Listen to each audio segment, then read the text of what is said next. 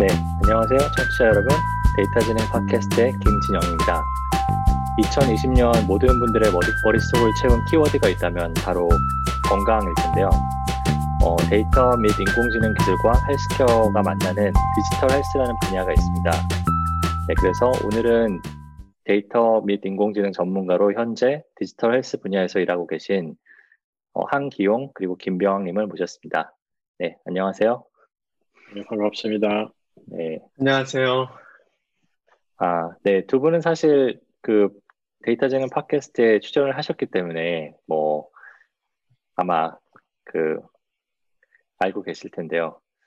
그 생각해 보니까 두 분 전 전그 어, 직장이 유뎀이랑 유데스리네요, 그렇죠? 그런 면에서 네. 두분 다 에듀케 에듀텍에 계시다가 이제 헬스케어에 계신데 어, 예, 그냥 그 좀 헬스케어 관련된 이제 뭐 부분 중심으로 뭐 간단히 소개 부탁드리겠습니다. 네, 우선 예, 기용님부터 예, 부탁드릴게요. 예. 예. 저는 지금 하모나이즈 헬스라는 스타트업에서 일을 하고 있고요. 이 회사는 어, 어떤 일을 하는 곳이냐면은 65세 이상의 노인들 중에 지병이 두 개 이상인 사람들을 대상으로 해요. 그래서 어, 어떤 형태로 근데 이제 서브스크립션 모델이고 어떤 형태로 돌아가냐면은 일단은 큰 병원들하고 계약을 맺고 그래서 그런 측면에서는 B2B적인 요소가 있고요. 그리고 나서 그 병원에서 자기 그 자기 병원을 사용하는 그 사람들 중에 65세 이상의 노인들 그리고 지병이 두 개 이상인 사람들을 대상으로 이제 추천을 하는 거예요. 그 환자들 보러 이 서비스 써봐라. 그래서 그런 식으로 일단은 환자들이 모집이 되고요. 그러고 나면은 어 센서들 기본 센서는 한 네 가지 정도가 되는데 뭐 체중계 어, 혈압 재는 거, 그다음 뭐 SpO2 재는 거, 뭐 사람에 따라서 당뇨가 있으면은 글루코스 재는 거, 그러니까 혈당 재는 거, 뭐 그런 센서들하고 그다음에 이제 기본적으로 모바일 앱이 있거든요. 그래서 그거를 그 키트를 나눠줘요. 나눠주면은 그거를 이제 그 환자들이 받아가지고 그 하루에 한 번, 어, 어떤 경우에는 뭐 하루에 한 번 못하면은 일주일에 한 적어도 한 세 번은 해라. 그것도 테스트 해보니까 일주일에 사실 한 두 번만 해도 큰 관계는 없는 것 같던데. 이제 그렇게 하면은 그 사람들이 그 그 우리는 vital이라고 하거든요. 그 vital 정보를 submit할 때마다 서버 단에서 아직은 뭐 머신러닝은 아니고 간단한 룰 기반의 그 얼럿 로직이 돌아가지고 이 사람의 이제 과거 데이터랑 그리고 EHR integration이 돼 있어서 기본적인 정보는 알거든요. 그래서 그 정보를 기반으로 간단한 룰 기반으로 얼럿을 할지 말지 정하고 그럼 얼럿을 하게 되면 그때부터는 이게 병원으로 넘어가요. 그러면 이제 병원에 있는 간단한 의무 지식을 가진 사람들이 추리아지를 한번 하고, 근데 이게 이제 문제가 있다고 생각이 되면 이제 그때 실제 의료 지식이 있는 간호사나 의사한테 넘어가고요. 그럼 이제 간호사나 의사가 그걸 받아서 그때부터는 intervention이라고 하거든요. 그러니까 vital submission이 되면 우리가 alert를 할지 말지 정하고 얼러시 되면 그 triage가 시작이 되는데 거기서부터는 병원이고 처음에는 의사나 간호사가 관여를 안 하지만 escalation이 되면 가, 어, 관여를 하고 그럼 이제 어떤 형태로건 intervention이 있게 돼요. 그래서 결과는 intervention이 없음이 될 수도 있고 그럼 이제 false escalation이 되는 거죠. 아니면은 뭐 medication을 바꿔라 내지는 뭐 당장 입원해라 뭐 그런 여러 가지 형태의 다양한 종류의 intervention들이 있는데 그래서 기본적으로는 이렇게 그 흔히 얘기하는 원격 모니터링이죠. 그러니까 remote patient monitoring 그래서 줄여서 RPM이라고 하는 건데 그 RPM 서비스를 end to end로 제공을 하고요. 그래서 여기서 제가 이제 뭐 일한 지도 얼마 안 됐지만 배운 거는 어 환자의 그러니까 우리 서비스를 통해서 환자의 건강이 개선됐는지 안 됐는지 피드백을 못 받으면은 시스템을 개선하는 게 거의 불가능해요. 그래서 이게 이제 제가 뒤에도 얘기하겠지만 어떤 병원하고 예약이 일을 하느냐에 따라서 어떤 병원은 하모나이즈가 그 큰 이코 시스템에서 특정 부분만 담당하기를 바라고 우리는 전체적으로 다 관여하기를 바라고 그러니까 결국은 그 인터벤션이 어떻게 됐고 인터벤션 결과가 뭔지를 모르면은 피드백이 없기 때문에 시스템 개선을 할 수가 없거든요. 그래서 이게 이제 뒤에 뭐 얘기하겠지만 큰 병원하고 일하면은 좀 많이 힘들어요.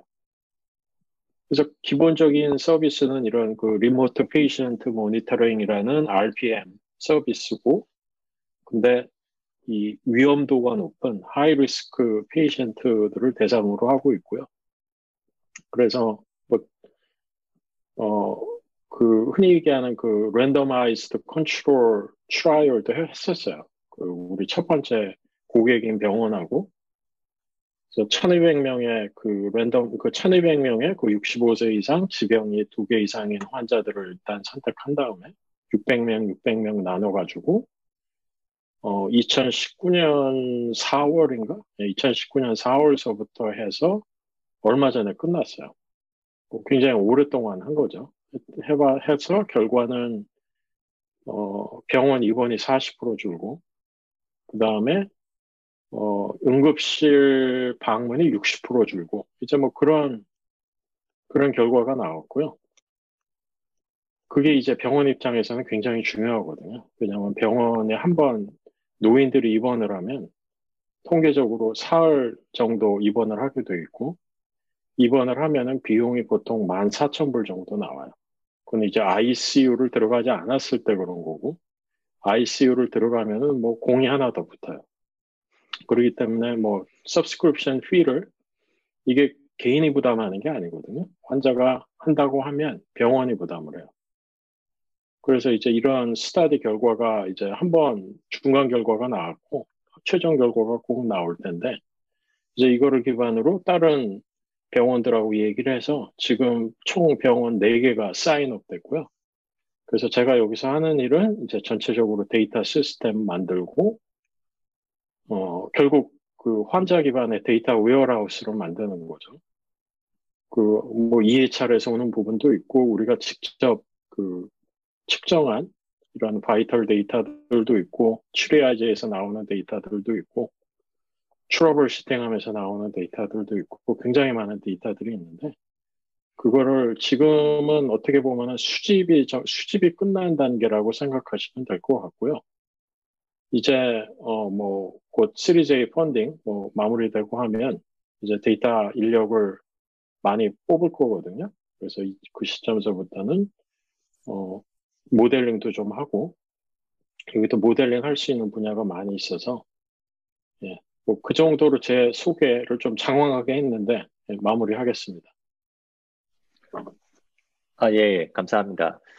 어, 뭐 저도 그 그 하모나이즈 헬스에 대해서 좀 더 이렇게 자세히 들은 건 처음이라서 제가 들은 인상으로는 굉장히 그 그러니까 모든 이제 환자를 대상으로 하는 건 아니지만 좀 고위험군 환자를 환자를 대상으로 대상으로는 굉장히 좀 미래 의료 시스템에 가까운 좀 원격으로 이제 모니터링 한달지 바로 이제 얼러팅 한달지 이런 게 제공되는 것 같은데요. 네, 좀 더 자세히 이따가 말씀 나눠보고요. 네, 그 다음에 그 김병왕님, 예, 그 소개 부탁드리겠습니다. 네, 아, 저는, 아, 아까 지현께서 얘기해 주신 대로 맨 처음에는 사실 작년 봄에는 어, Udacity에서 일하고 있었습니다. 그리고 어, 그때도 우리 또 팟캐스트에도 몇 번 참석했었는데 참여했었는데 제가 어, 작년 한 3월 정도에 제 보스 제 보스가 어, 그 계속 그 연쇄 창업가인데 아, 갑자기 이제 어, 자기 결혼 전에 마지막으로 새 회사를 co-found 하겠다. 그래서 Q1이 끝난 한 3월 말쯤에 이제 회사를 떠난다고 이야기를 했었거든요. 그래서 사실 어, 저는 그때 너무 바빴기 때문에 맨 처음에 갑자기 보스가 회사를 떠난다고 하니까 처음에 되게 짜증이 났었는데 사실 아, 조금 있다가 생각해 조금 좀좀 생각하고 나서 그다음에 이제 그때 우리 기용님께도 아마 잠깐 이야기를 아, 의견을 여쭤보고 그랬었는데 그래서 5월에 아, 어, 작년 5월 말에 이제 알파 할때 아, 첫 이제 멤버로 조인을 했습니다. 사실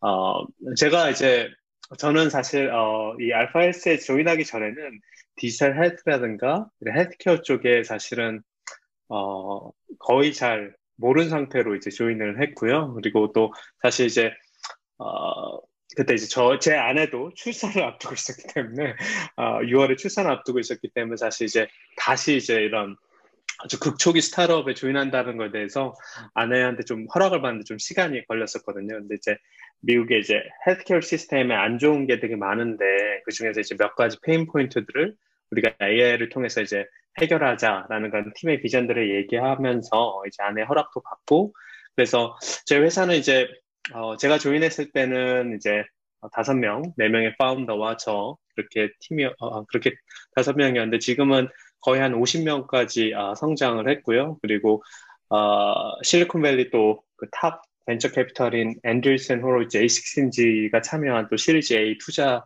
유치도 했습니다. 그리고 올해 5월에는 이제 stealth mode를 벗고 또 official launch하면서 또 월스트리트 저널에 저희 회사 이야기들이 또 lead story로 cover도 됐고 또 얼마 전에는 어, Alpha Health가 그 The Information이라고 실리콘밸리에 independent 미디어가 있는데 그 디인포메이션에서 처음 이제 50개 most promising 스타트업을 이제 하는데 거기에 또 리스트에 들어가는 또 좋은 일들도 있었습니다. 아, 뭐 하시는 일을 좀 자세히 그러니까 간략하게 예, 말씀해 주실 수 있을까요? 최근에 뭐 논문 네. 쓰신 것 같은데.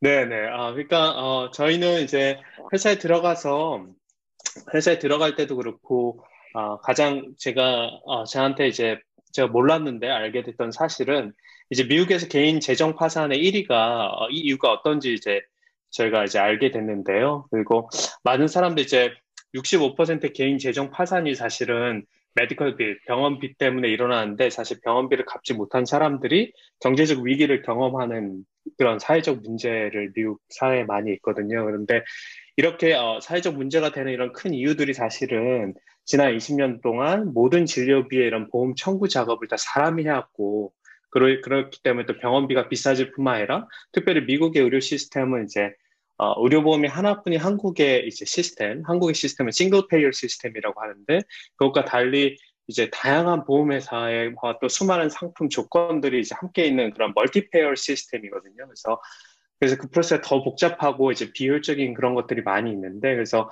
제가 팀에 조인하자마자 이제 이런 병원의 청구 시스템을 machine learning으로 자동화해서 이제 병원 스태프의 이제 생산성을 높이는 동시에 병원 재정 흐름에 큰 도움을 줘서 사실 환자의 medical bill을 낮추려는 그런 이제 어, 그런 이런 virtuous cycle을 생각하고요. 그런 이제 프로젝트를 시작했고 뭐 그 중에 이제 첫 결과를 어, 뭐 Deep Claim이라는 논문으로 이제 한 7월에도 발표했고 또 이제 몇 편의 논문도 계속해서 어, 준비 중입니다. 예.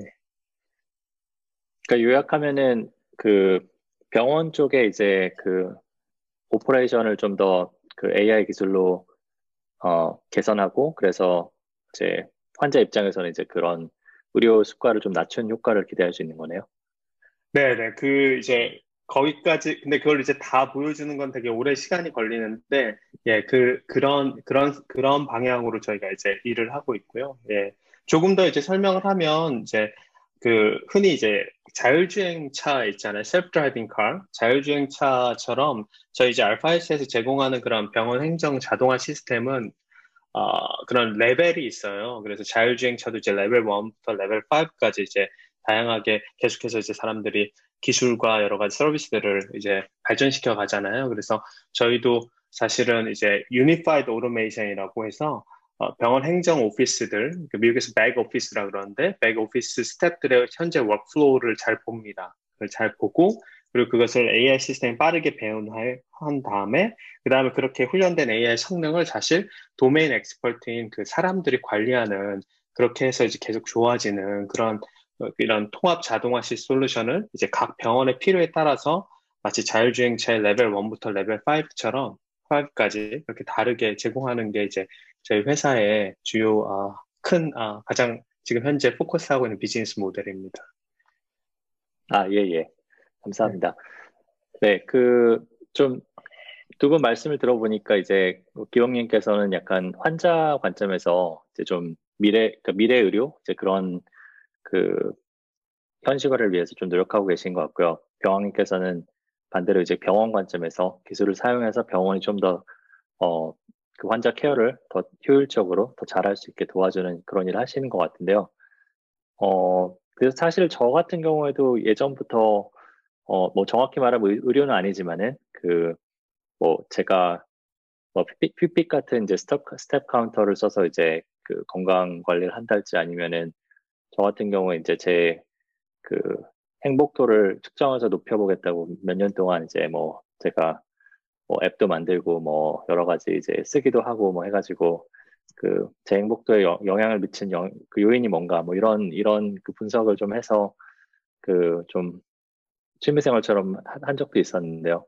뭐 두 분은 사실 그 그러면서 저는 이제 디지털 헬스라는 그 헬스케어라는 분야 자체가 이제 저 저 같은 경우에는 이제 뭐 공학도 뭐 이다 보니까 좀 진입장도 높아 보이고 뭔가 좀 이렇게 제가 일을 해봐야지 이런 생각은 못했던 것 같은데 두 분은 어떤 그, 그 헬스 쪽에 일을 하게 되신 계기랄지 아니면은 어, 좀 그런 게 있을까요 혹시? 그 제가 먼저 말씀드릴게요. 그 병왕님이 뭐 말씀한 앞에 말씀하신 거랑 사실 저도 거의 똑같은데 그 이쪽에 무슨 관심이 있거나 그랬던 건 아니고요. 제가 이제 유대미를 4년 다니고 그만뒀을 때 유대미 때 CEO였다가 이제 거기서 물러나서 1년 정도 쉬시고 다시 이, 일을 찾기 시작했던 분이 있었어요. 데니스 양이라고. 이제 중국계 미국인인데, 이제 그분하고 같이 프로젝트를 여러 개 했었거든요. 그래서 뭐, 스쿠터 일도 해보고, 뭐, 장, 장내업, 그, 화장해주는 스타트업도 일해보고, 그러다가 이제 이분이, 아, 이 회사 괜찮아 보이니까 한번 같이 일해보자. 했던 회사가 바로 이 회사예요. 하모나이즈 헬스라고. 그래서 이 회사는 창업자가 두 명 있거든요. 한 명은 인도, 인도 여자분인데 LA에서 의사로 일하고 있고, 다른 한 분은 이제 의료 쪽에서 센서 하드웨어 개발을 오래 했던 사람. 이 두 사람이 의료 컨퍼런스에서 만나가지고, 사, 우리 회사를 하나 만들어 보자. 그래서 2018년 말에 이제 회사가 창업이 됐고, 그리고 이 회사가 이제 트리니티 벤처에서 seed funding을 받았거든요. 그래서 그 트리니티 벤처에서 어, 이 유데미에서 CEO 했던 경력이 있으니까 이 데니스라는 분을 CEO로 넣으면은 어떨까? 처음 창업을 한 사람들이다 보니까 좀 부족한 분이 많, 부분이 많았거든요. 그래서 이제 이분이 가면서 저보러 이제 같이 가자고 해서 아무 생각 없이 그냥 따라간 거예요. 따라가서 컨설 처음에는 근데 이제 바로 조인은 안 하고 일은 작년 8월부터 했고 어 그러다가 이제 올 올 중반에 이제 풀타임으로 바꿨죠. 마음을 결정하는 데는 좀 오래 걸렸어요. 근데 그거는 뭐 뒤에 이제 또 시간이 있으면 더 말씀드리겠지만, 뭐 회사가 성장하거나 하는 부분에 대해서는 뭐 별로 의무는 없었는데 리더십에 대한 의문이 약간 있어서 좀 마음은 안 먹고 있었지만 굉장히 많이 배웠죠. 그러니까 결국 도메인 지식이 필요하거든요.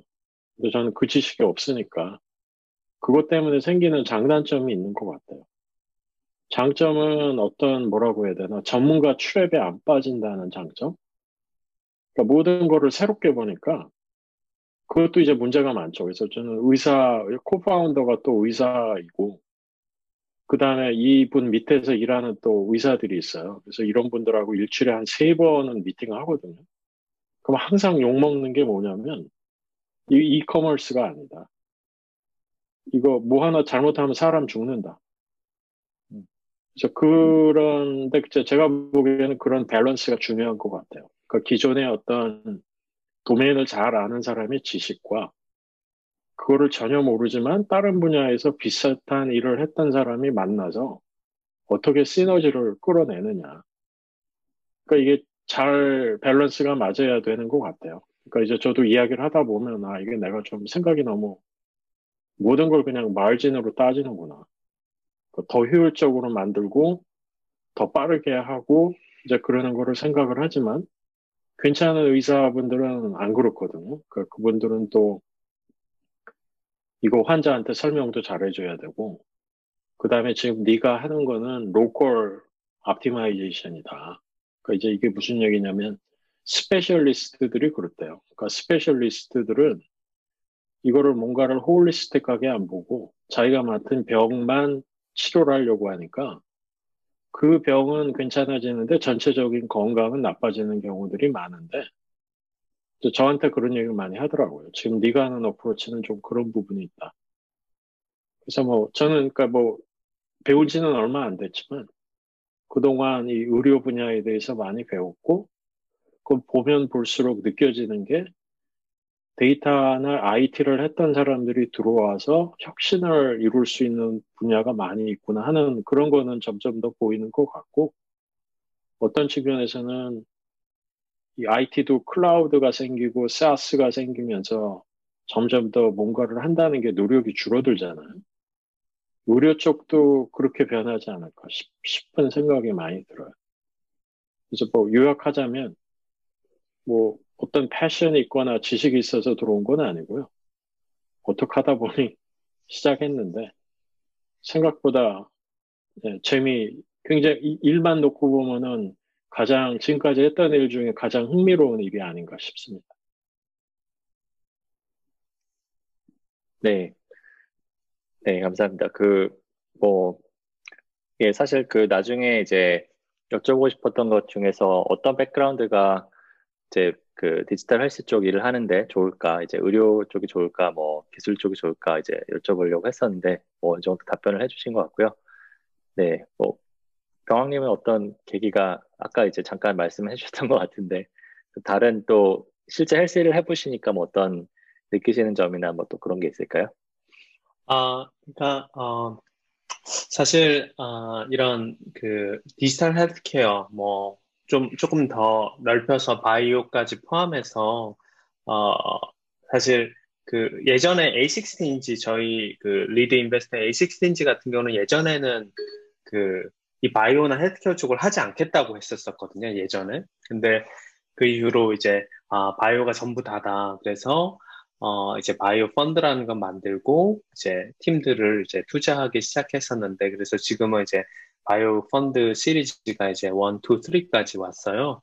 그런데 이제 그때 이제 그, 어, 그러면 이제 어떤 팀들을 투자하느냐라고 했을 때 어, 되게 흥미로운 대답들을 많이 들었었는데, 어, 이런 팀의 믹스를 좋아하더라고요. 이제 아주 early stage 팀이라면 물론 디지털 헬스케어에 되게 오래된 팀들도 많이 있는 것 같아요. 10년에서 20년 된 팀들도 있고 또 그렇지만 이제 저희 아마 이제 기용님께서 일하신 하모나이즈 헬트나 저희 회사 같은 경우는 사실 그렇게 오래되지 않은 되게 젊은 팀 중, 중에 하나죠. 그래서 어떤 팀들을 좀 원하느냐라고 하면, 어, 기본적으로 헬스케어의 많은 문제들은 사실 되게 오래된 문제들이고 상당히 여러 가지 면에서 기술적인 것뿐만 아니라 여러 가지 어, 규제나 여러 가지 그또 그 stakeholder들이 그 관련된 사람들이 많기 때문에 상당히 challenge가 높잖아요. 그래서 어, 기본적으로 팀에 이렇게 domain expert가 있거나 예를 들어 clinical 쪽이면은 팀이 clinical 쪽에 포커스 한다면 이제 닥터라든가 medical staff이라든가 그런 분들이 있다거나 아니면 저희처럼 이제 어 병원의 행정 쪽을 담당한다면 병원의 행정 쪽에 일을 했던 또 컨설턴트나 이런 분들이 계시거든요. 그래서 병원 쪽에 그런 이제 비즈니스를 실제로 이렇게 이뤄낼 수 있는 사람 그 도메인을 잘 이해하고 그런 팀과 그리고 특별히 엔지니어링은 이제 엔지니어링이 되게 중요하잖아요. 엔지니어링은 특별히 그 전에 바이오나 헬스케어에서 일하지 않은 사람들. 아, 그렇지만 데이터나 machine learning의 아, 가장 세러블 아트를 가져올 수 있는 사람, 머던한 엔지니어링을 가져올 수 있는 사람들, 그 둘의 믹스를 보고 이제 와서 그런 팀들을 투자한다. 물론 어, BC가 투자한다고 해서 그것이 꼭 이제 정답은 아니지만 좀 저한테는 많은 걸 이야기해 줬던 것 같아요. 제가 이제 팀에 조인할 건가 말 건가를 좀 고민할 때, 아, 그래서 왜냐하면 문제가 너무 챌린징하고 오래됐고, 그러니까 어떤 사람들, 엔지니어링적으로는 새로운 사람이 와서 예전에 했던 걸 똑같이 리피트해서 새로 빌드하는 게 아니라 완전 새로운 퍼스펙티브로 새롭게 하는 사람을 원하고 그러면서 또 그런 물건들을 프로덕을 이거를 B2C가 됐건 B2B가 됐건 팔아야 되잖아요. 그러니까 이제 그런 입장에서는 그쪽에 어, 비즈니스나 도메인에 오래 있었던 분들하고 그렇게 그런 믹스를 좀 좋아하고 그런 팀들을 투자한다. 뭐 제가 이제 어, 이야기를 그렇게 많이 들었고 또 제가 실제로 일하면서도 한 지금 1년 반 조금 넘었는데 옆에서 아까 기용님께서 얘기하셨듯이 닥터들하고 얘기 뭐 일하거나 또 저도 세일즈랑 일하거나 이러면서 상당히 그 이 도메인에 대해서 배우고 어, 또 제가 생각했던 거 몰랐던 거 픽업하는 것들이 되게 많았거든요. 그래서 충분히 공감이 됩니다. 아, 예. 감사합니다. 예, 그러면은 저희가 어, 좀 더 이제 본격적으로 기술 얘기를 하기 전에 그 디지털 헬스의 좀 더 큰 그림에 대해서 조금 더 짚고 넘어가면 좋을 것 같은데요. 어, 제가 우선은 그 최근에 그, 그 최윤섭 그 님, 그 최윤섭 박사님, 그 디, 지털 헬스케어 파트너스에 이제 계시면서 굉장히 좋은 책을 많이 쓰시는 그리고 또 강연도 하신 하시고 그다음에 그분 책을 읽으면서 조금 많이 또 또 다시 개념 잡기를 좀 더 하면서 그 일단 배운 게 이제 디지털 헬스 가 이제 의료랑 접점은 있지만 꼭 의료랑 동의어는 아니고 왜냐하면 이제 의료에 포함되지 않는 어떤 환자 환자 고유의 이제 케어 헬스케어도 있고 또 이제 의료 중에 디지털이 아닌 부분도 있기 때문에 그래서 약간 접 의료랑 약간 다른 개념이고 그 다음에 디지털 헬스 안에 이제 모바일 헬스 이제 그런 원격 의료 이제 그런 원격 모니터링 이런 게 들어가고 어 뭐 일단 거기서부터 시작을 해서 또 사실 이제 병학님 말씀하신 대로 이제 헬스 쪽에 이제 플레이어가 많지 않습니까? 뭐 소비자 소비자 소비자 입장에 환자가 있고 이제 생산자나 이제 그 service provider 입장에 이제 병원이나 의료 업체 제약회사 이런 이런 곳이 있고 정부가 있고 그렇고 그래서 이제 각자 각 회사들이 이제 어떤 쪽은 소비자 쪽에서 일하고 어떤 쪽은 어떤 회사들은 이제 그 생산 그 생산자 쪽에서 일하고 어 그다음에 뭐 또 의료 수, 의료 그 서비스나 아니면은 이제 약이 이제 그 개발되는 이제 파이프라인이 있지 않습니까? 그래서 신약을 처음에 만드는 쪽에서 일하는 회사들이 있는 것 같고 임상, 허가, 그다음에 환자에 실제 적용하고 개선하고 이제 이런 쪽에 일하는 회사가 있는 것 같은데, 뭐 굉장히 복잡해요. 뭔가 저는 이제 개념 잡기가 쉽지 않았는데, 어, 이거는, 예, 일단 제가 이제, 저, 전 정말 완전 그 일반의 입장에서 제가 그냥 나름 이제 읽고 이해해, 이해해 보려는 그런, 그런 노력인데, 뭐 좀, 좀 더 이렇게 큰 그림을, 그, 그 관점에서 뭐 제가 빠뜨린 거나 아니면 좀 더 첨언해 주실 점이 있을 것 같은데요. 아, 너무 잘 얘기해 주셨고, 저는 그, 아까 메인 플레이어 얘기하실 때만 조금 하나 추가하고 싶은데, 아까 전에 이제 소비자, 그 환자분들하고, 생산자 병원 의료업체 얘기하시고, 정부를 이야기하셨는데, 이거는 이제 아무래도 그 정부 쪽이, 어, 그, 그러니까 의료 수가나 또 의료 규제를 담당하는 역할을 생각하고 아마 이 최 박사님은 그렇게 이야기하신 것 같아요. 그리고 그런 경우는 어, 우리 이제 대한민국이라든가 아니면 대만이라든가 아니면 캐나다 이런 single payer system이 있는 나라에서는 잘 적용되는 것 같고 그래서 미국 같이 아까 전에 잠깐 이야기드린 multi payer system이 있는 나라에서는 사실 정부의 물론 정부도 있죠 그렇지만 더큰 어, 정부도 메디케어 메디케이드를 하고 있고 그다음에 더 크게는 사실은 보험회사들 우리 그 음. 의료보험들 거기가 사실은 정부와 또 그 의료 그 보험 수가와 여러 가지 정하는 그 그쪽을 좀 더 추가할 수 있을 것 같습니다. 아, 예, 정, 정부는 사실 제가 제가 넣은 거고요. 그러니까 그, 그 플레이어는 제가 그냥 그 그러니까 뭐 그 책을 읽고 이제 뭐 생각을 한 거긴 하지만은 그래서 예 그냥 그 정정하고요. 그 다음에 그 single single multi 그 pay payer 그거는 이제 그러니까 뭐 그 고그 그 공공 의료 의료 보, 그 보험이 있는지에 대한 말씀이신 거죠? 네, 네, 네. 그러니까 네. 어, 예. 그러니까, 그러니까 한국은 이제 의료보험이 하나고 의료보험을 담당하는 곳이 하나고 미국은 이제 100개 넘게 그래서 정부에서 하는 의료보험도 있잖아요. 약간 메디케어나 메디케이드. 그래서 어, low income들을 위한 보험도 있고 또 시니어나 그 이후에 위한 보험들도 많이 있죠. 그리고 어, 특별히 회, 지금 이제 예를 들어서 실리콘밸리에서 회사 다니시는 분들은 회사 다니는 회사에서 주는 어, 회사를 통해서 구입하게 되는 보험들이 또 있고 또 오바마 케어나 그런 걸 통해서 하시는 분들이 있잖아요. 그러면 각각 분들이 할 때마다 마치 매년 카페테리아처럼 고르잖아요. 그러니까 그만큼 많은 숫자의 그 보험 회사들이 있는 거죠. 사실 그 안에서 각각 보험 회사에 또 다양한 종류의 보험 상품들이 있으니까요. 네.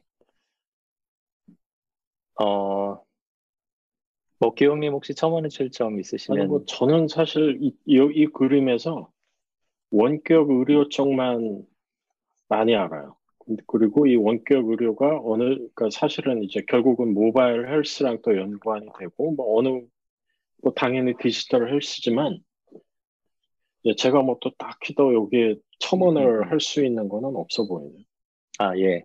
그 원격 의료 조금 더 얘기를 해볼까요? 그 제가 사실은 그게 제가 그 아까 말씀드린 그 핏빛이나 요새 이제 또 저도 이제 최근에 그 애플워치를 그 처음 나온 걸 쓰다가 최근에 그 최근에 나온 걸 사가지고 좀 써보고 있는데 그, 그 사이에 뭐 센서도 굉장히 많이 들어가고 굉장히 뭐 정말 이거 가지고 이제 뭐 예를 들어 이제 사, 람이 이제 쓰러졌을 때 이제 그런 폴 디텍션 해가지고 이제 바로 알라트 해주고 이제 그런 게 사실은 좀 초, 초보적인 수준의 원격 의료가 아닌가 싶은데 그러면 이제 그 기용님께서 이제 그 원격 의료 쪽에 사실은 뭐 말씀하신 대로 이제 그 굉장히 혁신이 일어나고 있지만 사실 굉장히 제가 봤, 제가 그냥 느끼기로는 앞으로 이제 정말 그 일반 국민이 이런 그 원격 의료 그 서비스를 쓸, 쓰는 데까지 시간이 오래 걸리지 않을까 싶은데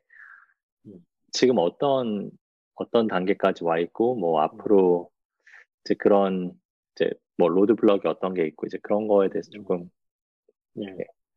뭐 일단 미국만 놓고 보면 그 팬데믹이 팬데믹이 가져온 변화가 저는 진짜 몸으로 느껴지거든요. 음. 그 이유는 일단은 병원들, 이제 큰 병원들하고 일을 해보면, 아까 말씀드린 것처럼, 큰 병원들은 그, 그 규모가 정말 엄청나요.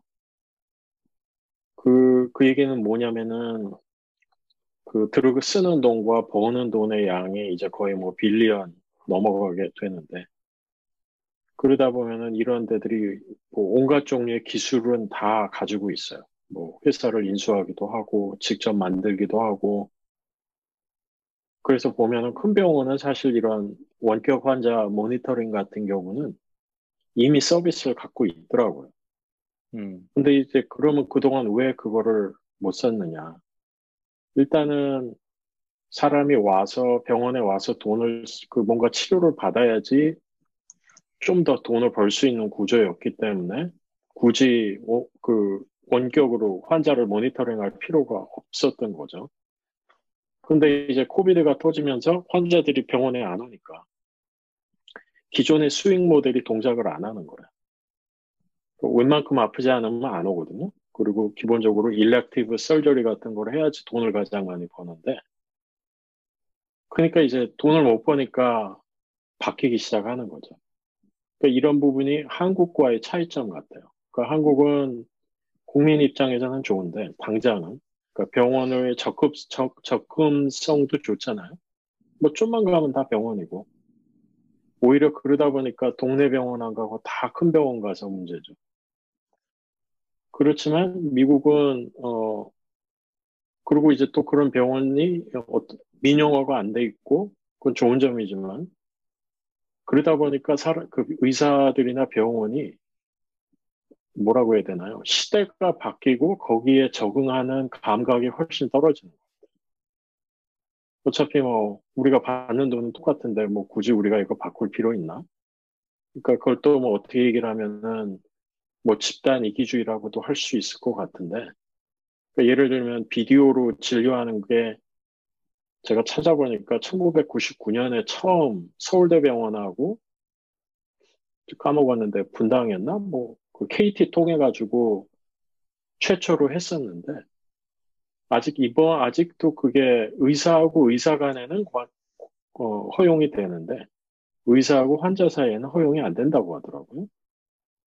근데 이제 그런 걸 보면 좀 아무래도 약간 이게 현실 감각이 좀 없다고 해야 되나? 그러니까 미국 의료 시스템 얘기하면 항상 문제가 너무 이게 민영화됐다.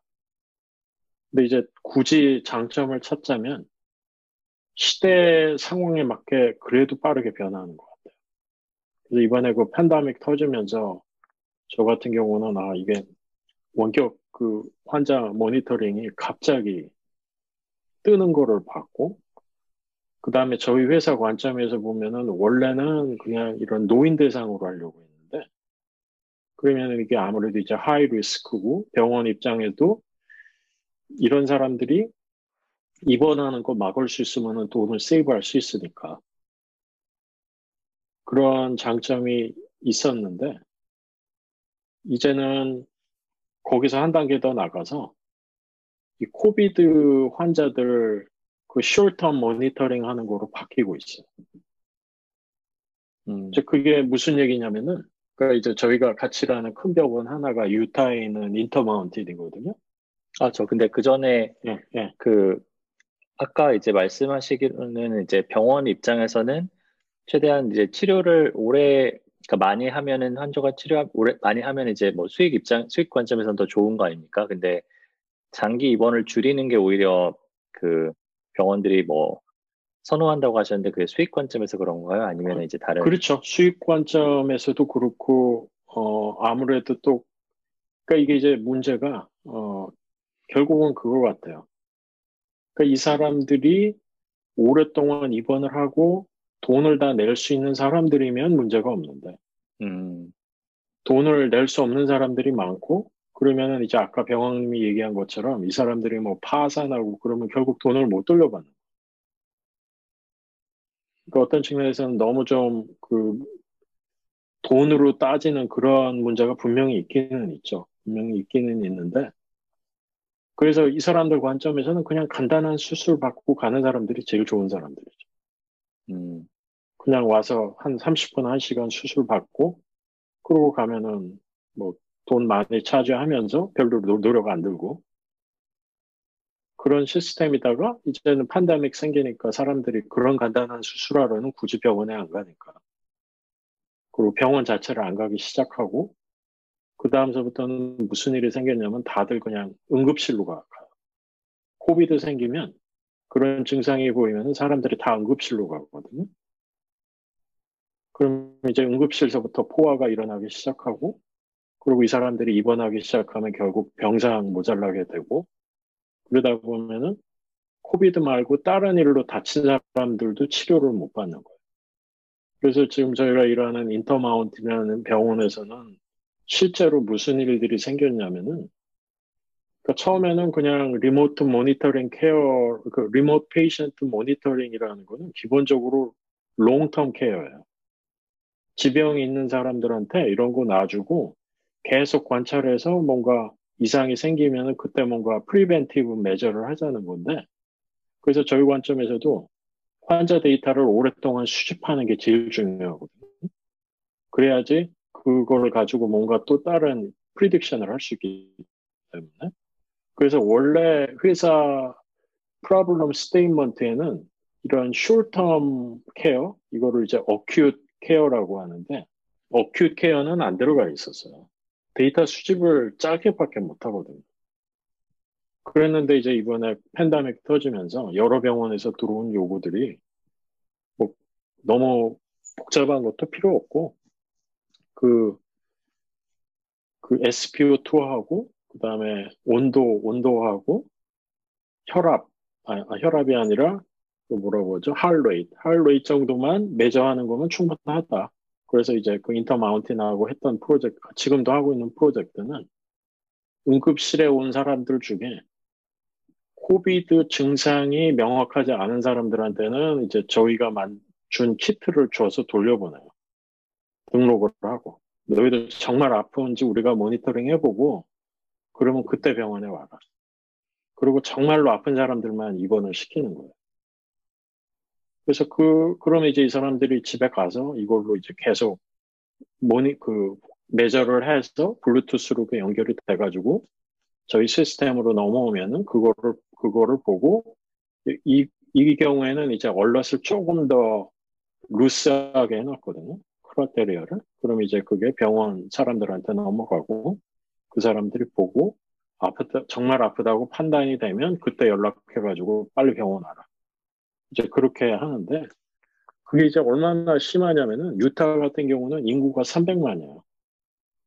근데 아마 오늘 기준으로 확진자가 한 25만 명 정도 될 거예요. 거의 인구 10%가 확진자예요. 그러니까 총 확진자가 예. 총 확, 그러니까 밝혀진 확진자가 그죠. 10%고 아마 실제는 몇 배가 되겠죠. 테스트 한 사람들이 중에 이제 그 정도 걸린 거니까. 그리고 사망자도 지금 1000명 넘고 병원 자체가 이미 capacity가 난 거예요. 그래서 이런 어떤 뭐 뒤에도 이제 뭐 우리 이야기할 기회가 있겠지만 팬데믹이 가져온 적어도 short-term 가장 큰 병, 변화는 병원들이 하기 시작했다는 거죠. 그걸 안 하면은 그러니까 쉽게 얘기해서 지금 인터마운틴 병원 같은 경우는 이미 대량 해고 계획을 발표했어요. 왜냐하면 올해 손 손해가 미니멈 300 밀리언 정도 여기 미, 이 어디죠? UCSF에도 비슷한 얘기 했거든요. 올해 그 손해가 한 600 밀리언 정도 될 거라고. 그러면 결국 이제 의사들이나 그 헬스 워커들 자르고 뭐 병원 몇 군데 셧다운, 셧다운하고 해야 되거든요. 음, 아, 네, 그렇죠. 그, 그러니까 뭐 여기서 사실 예, COVID 얘기를 안 할 수가 없는데 그 병원 입장에서는 그렇게 정말 예, pressure가 클 것 같고 그 병학님께서도 사실은 많이 어, 어찌 보면은 지금 그 제가 생각하기로는 병원이 호유, 효율화를 하지 않으면은 정말 살아남을 수 없는 그런 2020년이었던 것 같은데 그런 그런 비슷한 제 그런 느낌을 좀 받으셨나요? 아니면은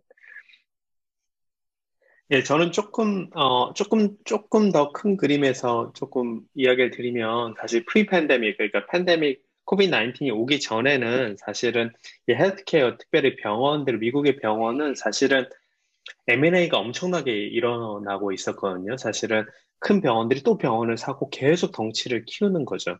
그래서, 어, 떤 분들은, 그러니까 팬데믹 전의 이야기입니다. 팬데믹 전에는, 아, 한 몇 년 있으면, 어, 미국의 병원 한두 개 정도로 해서 완전 대기업처럼 해서 이렇게 하겠다라고까지 얘기할 정도였었고 다른 한편으로는 또 가장 많이 사람을 뽑던 섹터 중에 하나였거든요. 왜냐하면 병원의 그 병원의 크, 몸집을 계속 크, 크게 하면서 그 모든 일들을 병원의 그 치료하는 것부터 시작해서 행정까지 모든 것을 다 사람으로 했기 때문에 병원에서는 어, 사실 tech industry보다 이 병원 쪽이 훨씬 더 사람을 많이 뽑고 특별히 그래서 미국의 대학들도 이런 보, 이런 병원이나 그런 보건학 이런 데 관련된 과들을 계속 만들고 또 석사 과정도 만들고 어, 이렇게 해서 사람들을 계속 배출하려 노력을 했던 거고 또 한 가지 또 인상적이었던 건 어, layoff라는 것이 없었던 그러니까 어,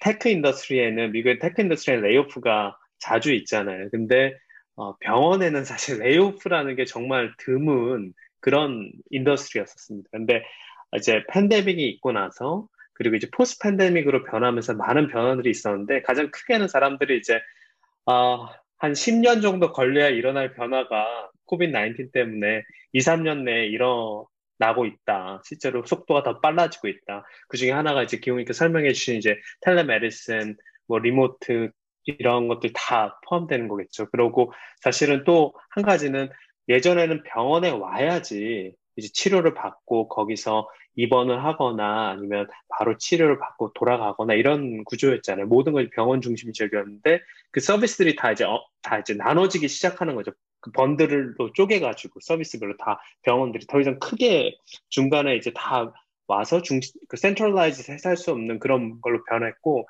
또 한 가지 큰 변화는 사실은 이거는 이제 그 헬스케어, 미국 헬스케어에서 계속 오랫동안 이야기되던 키워드인데 사실은 예전에는 fee for service였는데 그 내가 돈을 내는 만큼 서비스를 받는 거였는데 여기서 우리가 언제쯤 돼야지 우리가 value-based care로 바뀔 거냐. 사실 환자들이 care를 받는 value가 더 중요한 거잖아요 사실은. 근데 이제 그런 변화들이 더 많이 일어나고 있는 거죠. 지금 엄청나게 이제 그런 것들이 있고 마지막으로는 사실 어, 병원이란 조직은 tech industry하고 다르게 remote로 원격으로 일하는 조직이 아니었거든요. 그 전에 한 번도. 근데 이제 팬데믹을 통해서 이제 여러 가지 실제로 뭐 telemedicine을 포함해서 치료, 진료부터 시작해서 사실은 행정하시는 분들까지 원격으로 일해야 되니까 거기에 따른 오토메이션 tool이라든가 아니면 또 실제로 또 병원은 그렇게 쉽게 오토메이션이나 이런 걸 또 하기 어려운 부분들이 있잖아요. 왜냐하면 security라든가 또 그런 부분에 다른 industry보다 훨씬 많은 교육을 받고 그렇게 하는 걸로 알고 있는데 그래서 사실 그런 변화들이 막 정말 정신없이 일어나고 있는 것 같습니다. 제가 보기에는요. 네, 근데 그 거기서 말씀하신 것 중에 그, 그, 그, value base라는 거는 거기서 어떤 그 value를 말씀하시는 건가요? 그러니까 환자가 value 기반으로 이제 그, 뭐, 그게 잘 이해가 안 갔어요, 제가.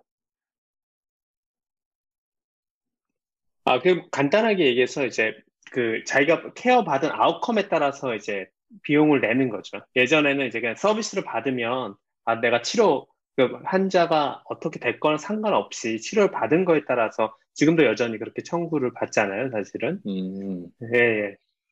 되게 큰 차이인 거죠. 예. 그러니까 제 증상에 대해서 뭐 세 가지를 해봤는데 아무 효과가 없었다. 그럼 이제 돈을 안 내는 건가요? 예를 들어서.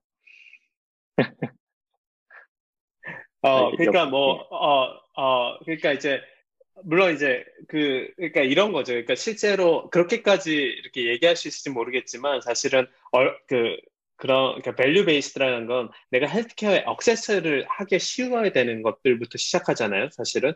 왜냐면 예를 들어서 아까 기용님께서 잠깐 그 한, 한국의 병원들이 사람들이 편안하게 갈 수 있고 이런 건데 사실 액세스가 그 잘 돼야 되는데 병원이 다 centralize 돼 있었으니까 병원에 가야 되니까 액세스 자체가 어려웠죠. 예전에는 가려면 시간 걸리고 또 예약도 잡거나 아니면 자기 primary 뭐 physician이 있거나 이래야 되는 거고 또 그리고 또 더 더 한 가지 더더더 중요한 거는 사실은 이제 케어를 deli 그 저기 치료를 받고 나서 거기에 대해서 환자가 느끼는 그 경험도 되게 중요하죠. 그리고 마지막은 사실은 payment 그 치료에 대해서 자기가 지불하는 것도 되게 중요한데 그전에는 이 지불하는 부분이 상당히 복잡하고 아까 전에 제가 잠깐 설명드렸지만 그 지불들이 꼭 그렇게 어, 안 좋은 경험들이 한 진짜 한 10분 정도 대하면 그 중에 한두 케이스 이상 꼭 있었었거든요. 이제 그런 걸 다 포함해서 어떻게 이걸 value base로 더 좋게 하겠냐 이런 것들을 포함하는 게 이제 그 아까 전에 fee for service에서 value based care로 이제 넘어가는 좀 그런 개념입니다. 예, 맞아요. 그, 그, 이야기는 예. 저도 여기 위에서 join한 뒤에 계속 들었던 얘기예요. 그게 이제 어떻게 보면은 뭐 키워드라고 할 수도 있지만 그러니까 쉽게 얘기해서 코스트를 기반으로 갈 거냐 아니면은 perceived value를 기반으로 갈 거냐 그러니까 그 밸류를 어떻게 측정할지는 사실 뭐 아직 정답이 있는 것 같지는 않아요. 근데 어떤 그런 형태로 바뀌고 있는 거는 맞는 것 같아요. 음, 네. 어쨌든 그러면은, 어, 이제 또 저희가 데이터 지능 팟캐스트다 보니까 이제 좀 기술 얘기를 좀 더 하자면요. 어, 사실은 이제 기술 얘기를 할 때 사실은 이제 뭐 요새 또, 어, 또 인공지능이 화두니까 이제 또 어, 여기서 또 병왕님은 특히 그쪽 일을 하시는 걸로 제가 알고 있고 이제 근데 사실은 뭐 굉장히 인공지능이 제가 이제 계속 하는 얘기지만은 그 실제 그 가능성만큼이나 이제 좀 더 과장이나 이제 그런 그런 뭐 하입도 많은 이제 분야인데요. 그 디지털 헬스 쪽에서 뭔가 그 실제로 뭔가 잘, 잘 되는 기술과 그 다음에 이제 지금 현재 개발 중이라서 뭐 아직은 뭐 아니지만 조만간 될 것 같은 기술과 그 다음에 앞으로도 안 될 것 같은 기술 혹시 그런 식으로 뭔가 좀 저희가 좀 나눠볼 수 있을지 두 분의 이제 견해 견해가 이제 어떠신지 그다음에 이제 좀 또뭐 뭐 비슷한 앵글에서 이제 그 뭐 데이터 형태가 이제 여러 가지 있잖아요. 테이블 tabular 데이터가 있고 이제 뭐 NLP가 있고 이제 텍스트 데이터가 있고 그다음에 컴퓨터 비전이 있는데 뭐 그런 관점에서 좀 말씀 나눠봐도 좋을 것 같고요. 어, 네, 아, 너무 좋은 질문이고, 그, 제가 생각하기에는, 어, 이렇게 좀 몇, 한 세 가지 정도 category로 나눠볼 수 있을 것 같아요. 헬스케어, 디지털 헬스만 focus하지 않고 조금 넓혀서 헬스케어에 AI가 어디에 좀 빨리 더 adoption이 될 수 있는가 그런 category를 한 세 군데 정도 나눠보면 첫 번째는 아무래도 이제 아까 기용님께서 시니어 케어 같은 거 얘기하셨지만 그 환자들한테 이제 그 실제로 진료를 delivery 해주는 그런 이제 clinical side 부분이 하나 category가 되게 큰 category라고 생각이 들고요. 그 다음에 두 번째는 이제 아무래도 그 헬스케어 시스템을 실제로 running하는 그러한 그 행정 쪽 사실 그 부분이 또 가장 크게 또 AI가 빨리 또 들어갈 수 있는 부분이고요. 이 부분은 또 clinical 쪽하고 조금 다른 것 같습니다. 다른 부분이 있는 것 같고요.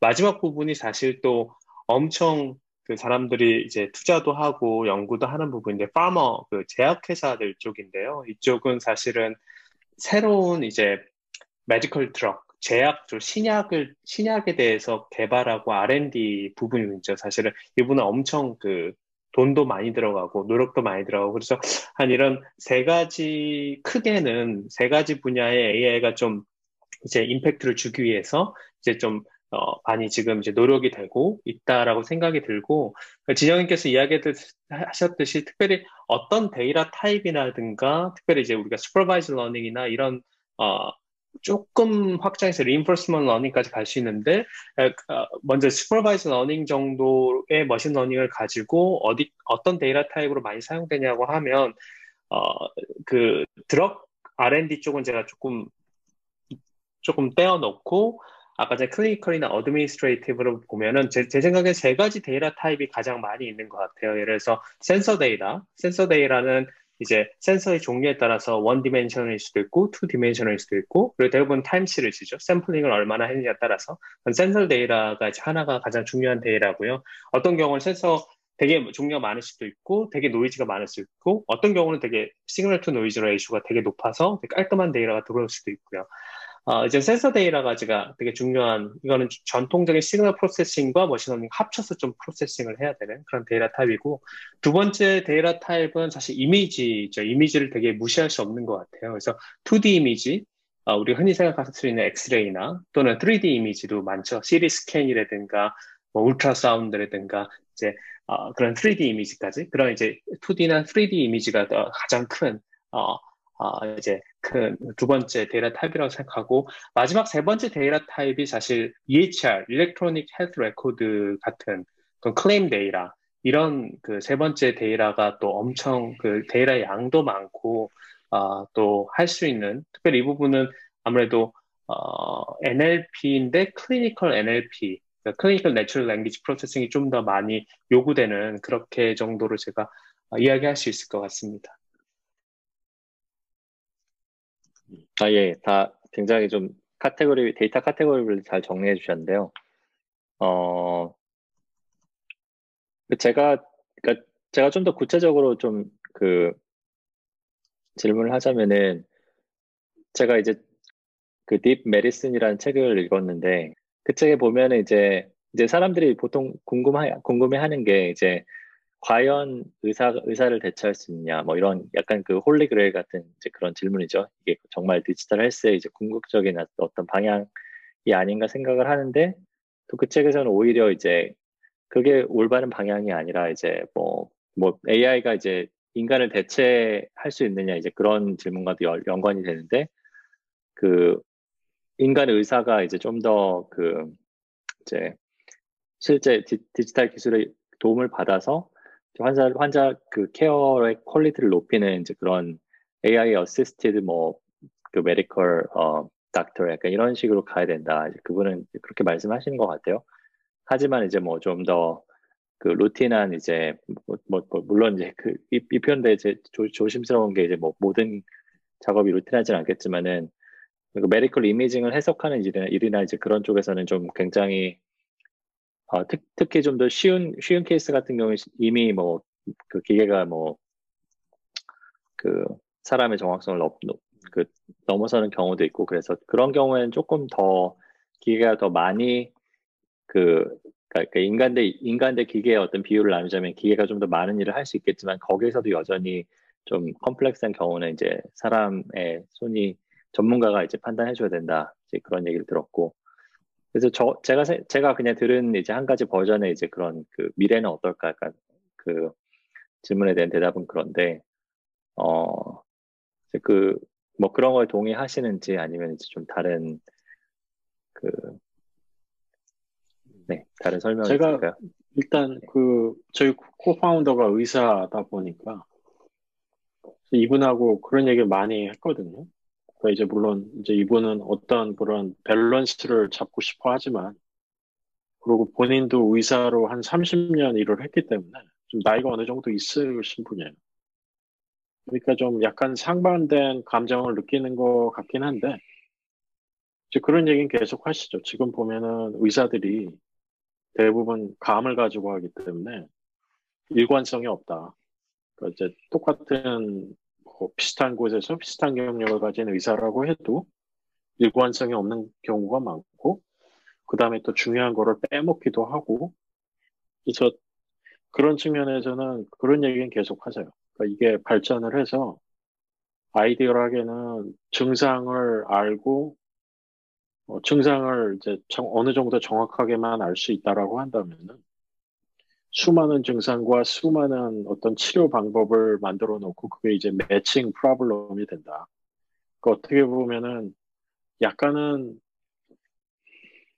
그 디스커버리 알고리즘 같은 그런 형태의 이슈들. 그 저희 그 원격 그 환자 모니터링 할 때 그런 얘기 제일 많이 하거든요. 그러니까 우리가 이미 이 환자의 어떤 질환이라든지 과거 바이털 정보들을 알고 있고 그러니까 예를 들면 뭐 이 사람이 지난 6개월 동안 체중이 어떻게 변했는지 그 다음에 뭐 혈당이 어떻게 변했는지 그런 정보 다 알고 있고 뭐가 에스컬레이트 됐었고 뭐가 인터벤션 됐었고 그 다음에 이제 뭐 이런 바이털 정보만 모으는 게 아니라 질문 서베이 같은 것도 해요. 그러니까 이제 감정에 관한 질문들 뭐 오늘 어떻게 느끼느냐. 그러니까 요즘은 판다믹이 오면서 이런 노인분들 중에 집에만 있는 사람들이 많고, 그러니까 depression이 많이 오거든요.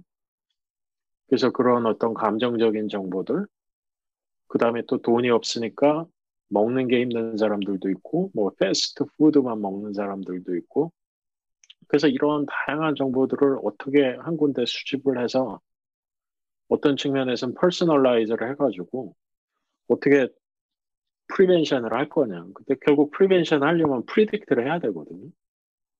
그래서 지금 저희가 하는 machine learning에 관한 가장 중요한 프로젝트는 이게 저는 처음에 저 co-founder 의사가 만든 용어인 줄 알았는데 나중에 보니까 이게 이쪽에서는 다 쓰는 말이던데 risk scoring을 해야 돼요.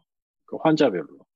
이 사람이 쉽게 얘기하면은 다음 주에 입원할 확률이 어떻게 되느냐. 그 그런 거를 할 수 있으면은 병원 입장에서는 정말 도움이 된다고 하더라고요. 지금 인력도 부족하고 오는 사람들도 많고 그러니까 결국 환자들 중에 위험에 빠질 것 같은 사람들만 알 수 있다면은 일단 그런 사람들부터 처리를 하면 되니까. 그래서 저는 뭐 처음에 이게 이제 저희 의사 코파운더가 만든 용어인 줄 알았는데 굉장히 common하게 쓰이는 용어였고 그래서 이제 얘기하는 거에 어, 이런 machine learning을 쓰면 써서 이거를 어떻게 하면은 예측할 수 있을까? 이제 그런 게 하나가 있, 있는데, 근데 이거를 실제로 모델링을 해보려고 그러면은 문제가 뭐냐면 그 label data를 얻기가 쉽지 않아. 그 label data를, 그러니까 결국은 우리가 이런 온갖 종류의 데이터는 있지만 과거 데이터를 봤을 때, 뭐, 예를 들어, 이 사람이 우리 서비스를 쓰고 6주를 썼다. 그럼 이 사람이 7주 차에 입원했냐, 안 했냐.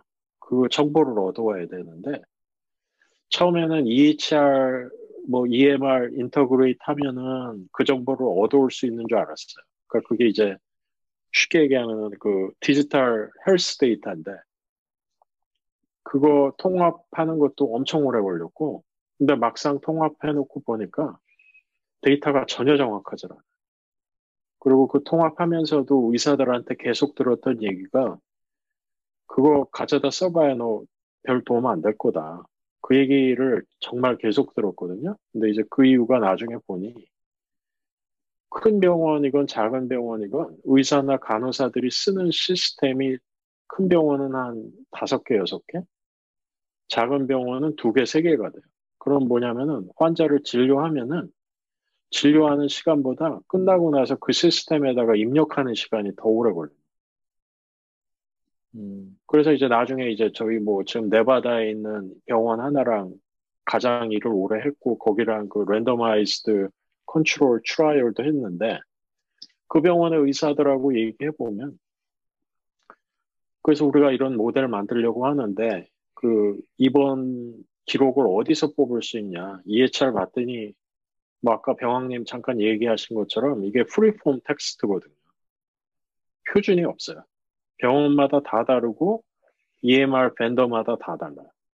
결국은 이거를 대, 대량 NLP 뭐 트레이닝을 하면 뭐 어느 정도의 로직을 뽑을 수는 있겠죠. 그리고 제가 알고 있기로는 구글 헬스에서 이미 했어요. 근데 이제 문제는 거기서 뽑힌 정보가 컴플리트한 정보고 믿을 수 있는 정보냐. 이 결론이 이제 그게 일단 아닌 거로 났다는 건데. 그러니까 물어보니까 입원한 기록 알고 싶으면 그것 말고 내부에 있는 뭐 또 다른 시스템을 써야 된다고 하더라고요. 근데 또 그 시스템은 저희 같은 vendor한테는 access가 안 돼요.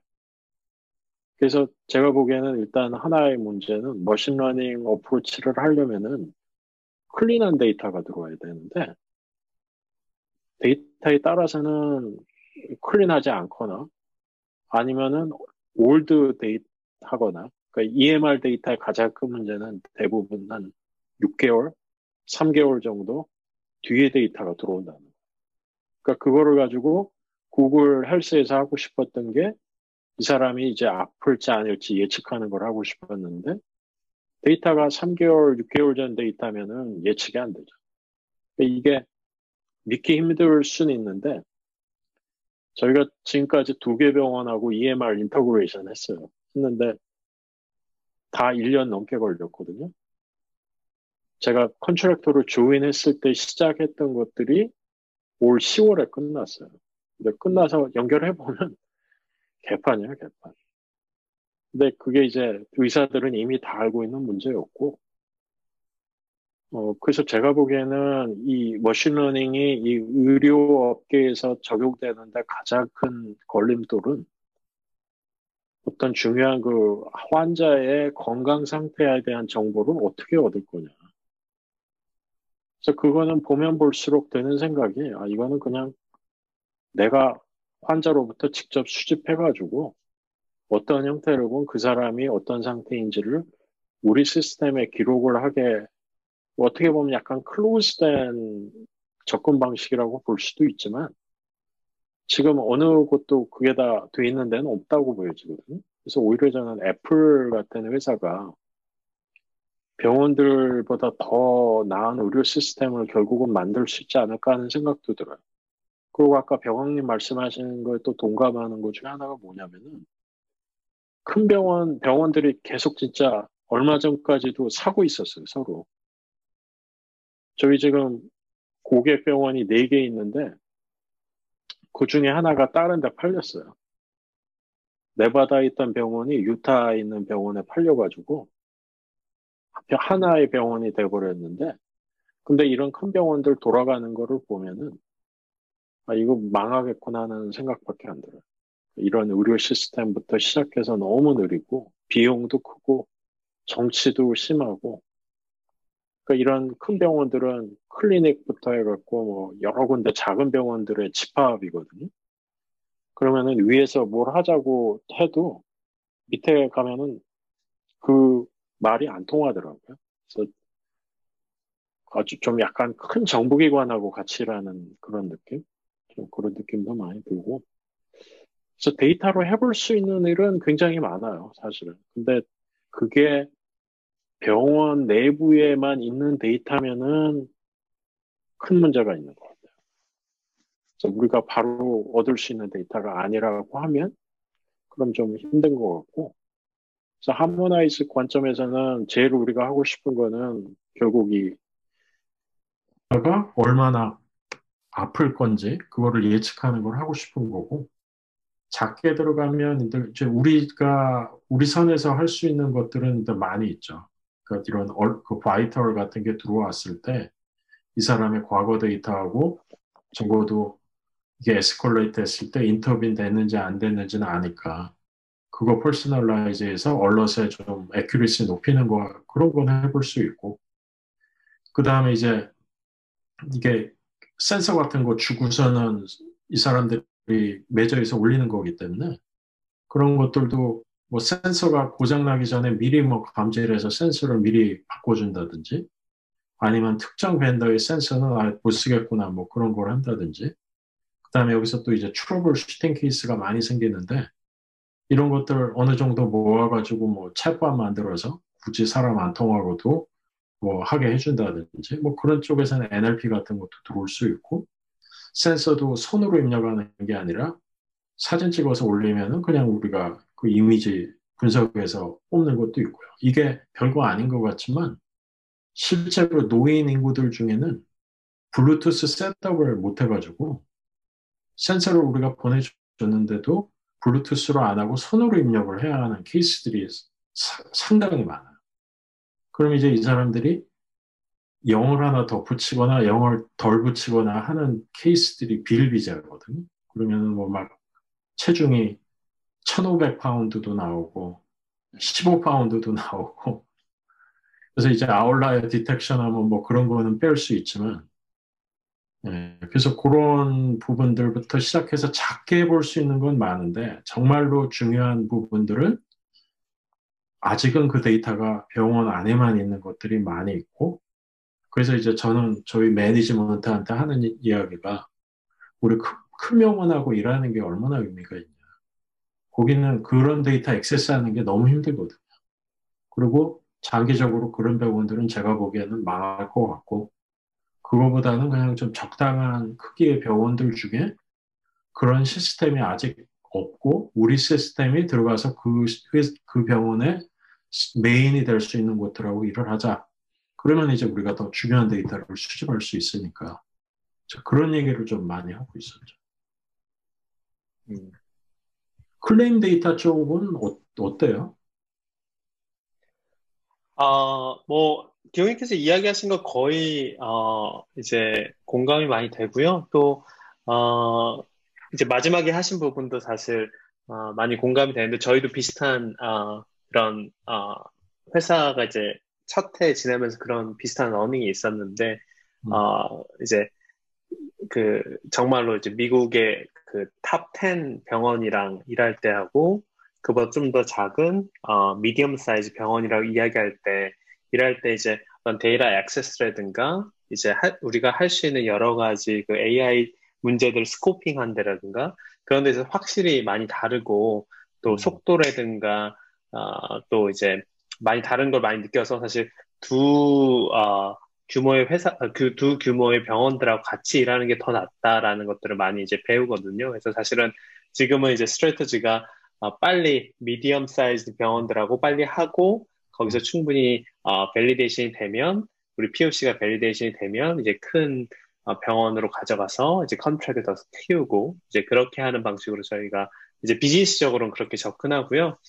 어, 아까 전에 이제 그 저는 이제 그런 부분을 이야기하고 싶은데 사실은 이제 뭐 이제 지금 현재 딥러닝이나 그런 머신러닝을 헬스케어에 적용하는 데 있어서 어떤 이제 실제적인 limitation이 있느냐 이제 그런 것들이 더 좀 궁금해 하실 것 같고 그런데 제가 보기엔 좀 그런 차이들이 있는 것 같아요. 예를 들어서 뭐 추천 시스템을 만든다 우리 이제 이 바로 전, 전 에피소드가 추천 시스템이었잖아요. 그러면 사실 추천 시스템을 만든다고 하면은 물론 추천 시스템도 되게 long tail, 그러니까 tail이 그 많은, 예, 되게 많고 tail 쪽 mass가 큰 그런 데이터 distribution이긴 하지만 목적이 좀 다른 것 같아요. 예를 들어서 어, 추천 시스템에서는 이제 많이 보는 것들을 좀 보여주다가 tail 쪽에서 한두 개 이렇게 exploit해서 보여주면 어, 많은 경우 사용자들이 happy하지만 사실 clinical이나 헬스케어 쪽에서는 long tail이라는 건 사실은 환자가 적지만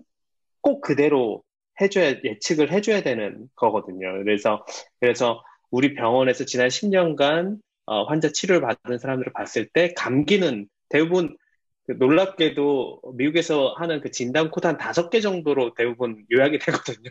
많은 많은 분들의 방문이 그렇지만 그렇게 top 5 코드가 아닌 것들 좀 되게 rare하지만 꼭 알아야 되는 것들은 사실 10년간에 뭐 10명도 어, 안 왔을 수 있잖아요. 한 병원 시스템에. 그런 경우에 long tail이 엄청 많죠. 근데 그런 걸 모델링 하려면 사실은 그렇게 작은 샘플이 작은 숫자를 모델링 하려면 되게 큰 challenge가 있는 거죠, 사실은. 그래서 같은 데이터 distribution의 그 그러니까 statistical이 되게 같은 모양이지만 헬스케어에서는 그런 long tail 부분이 너무 중요하다. 왜냐면 clinical 하거나 또 그런 부분이 걸려 있어서 너무 중요하다. 이제 그런 것들이 좀 데이터의 차이다라는 것들 좀 이야기 드리고 싶고요.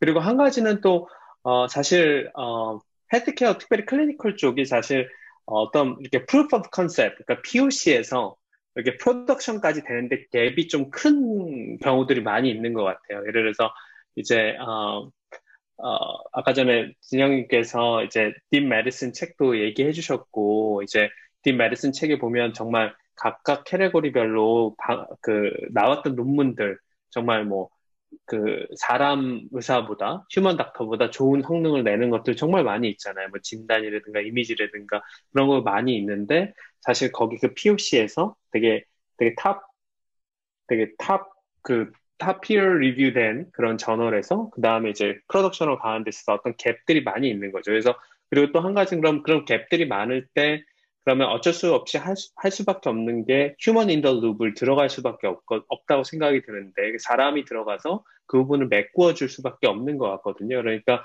이제 그런 것들이 이제 어, 시스템의 accuracy를 마지막 시스템 accuracy를 높여주는 거죠. human in the loop이 들어가서 그럼 그렇게 하면 어느 정도 또 그 human in the loop을 돌리는 데 있어서 비용이 증가하죠.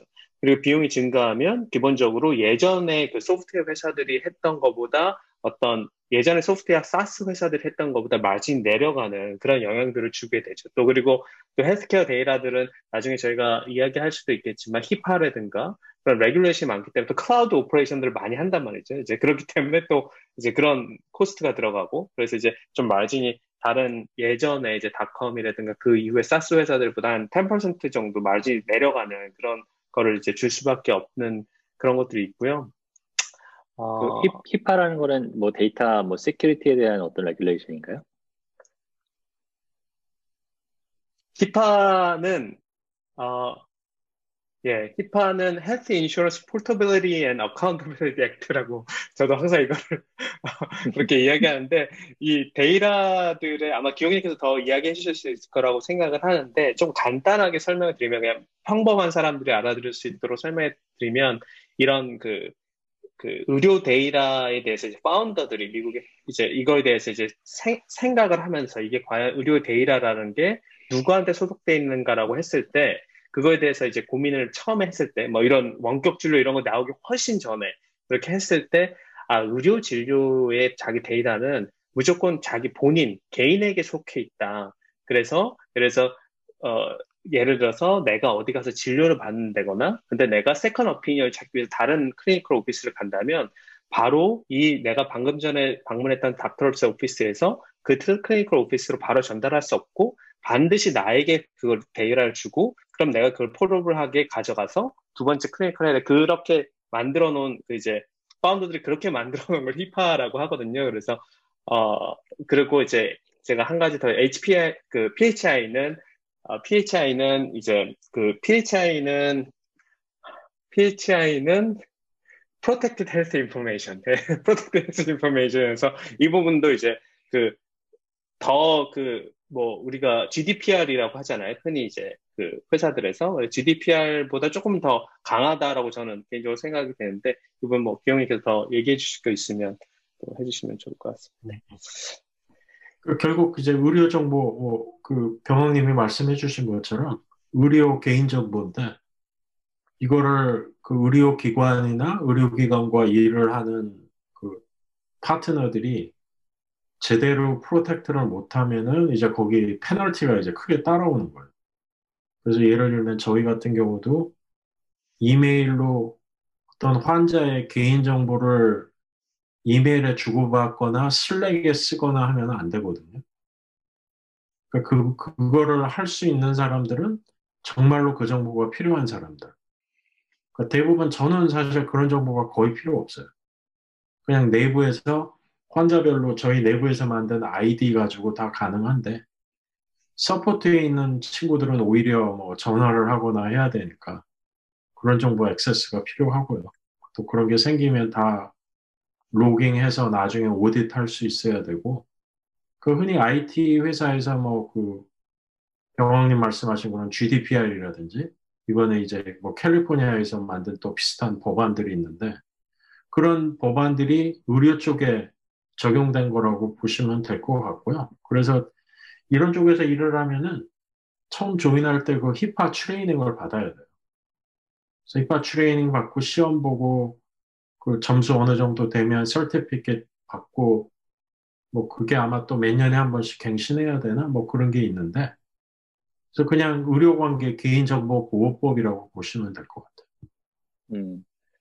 네, 그리고 한 가지 더 이야기 드릴까? 아까 GX 맨 처음에 이제 그 에릭 토폴 책 보면서 이제 과연 이제 그 이런 머신이 사람을 정말 replace 할 거냐, 대체할 거냐, 그리고 아니 뭐 어떻게 할 거냐. 근데 그 이건 진짜 계속 아직도 계속되는 토론 주제인 것 같아요. 물론 이제 에릭 토폴 같은 분은 아마 최근에도 그 Lancet이라고 이제 medical 쪽에 되게 어, 그 되게 높, 잘 peer review 되는 되게 그런 되게 많이 cite되는 그런 그런 이제 저널에 있는 글을 이제 인용하면서 아무래도 이제 어, 기계가 사람을 대체하는 일은 없고 어 사람 그 AI를 사용하지 않는 어, 사랑, 사용, AI를 사용하지 않는 의사들은 AI를 사용하는 의사들에게 의해서 대체될 거다. 이런 것들을 이제 인용하고 사실 에릭 토플은, 어, 에릭 토플은 그거에 대해서 가장 크게 되게 그 이야기를 하는 분이고 또 의사들 중에나 또는 다른 또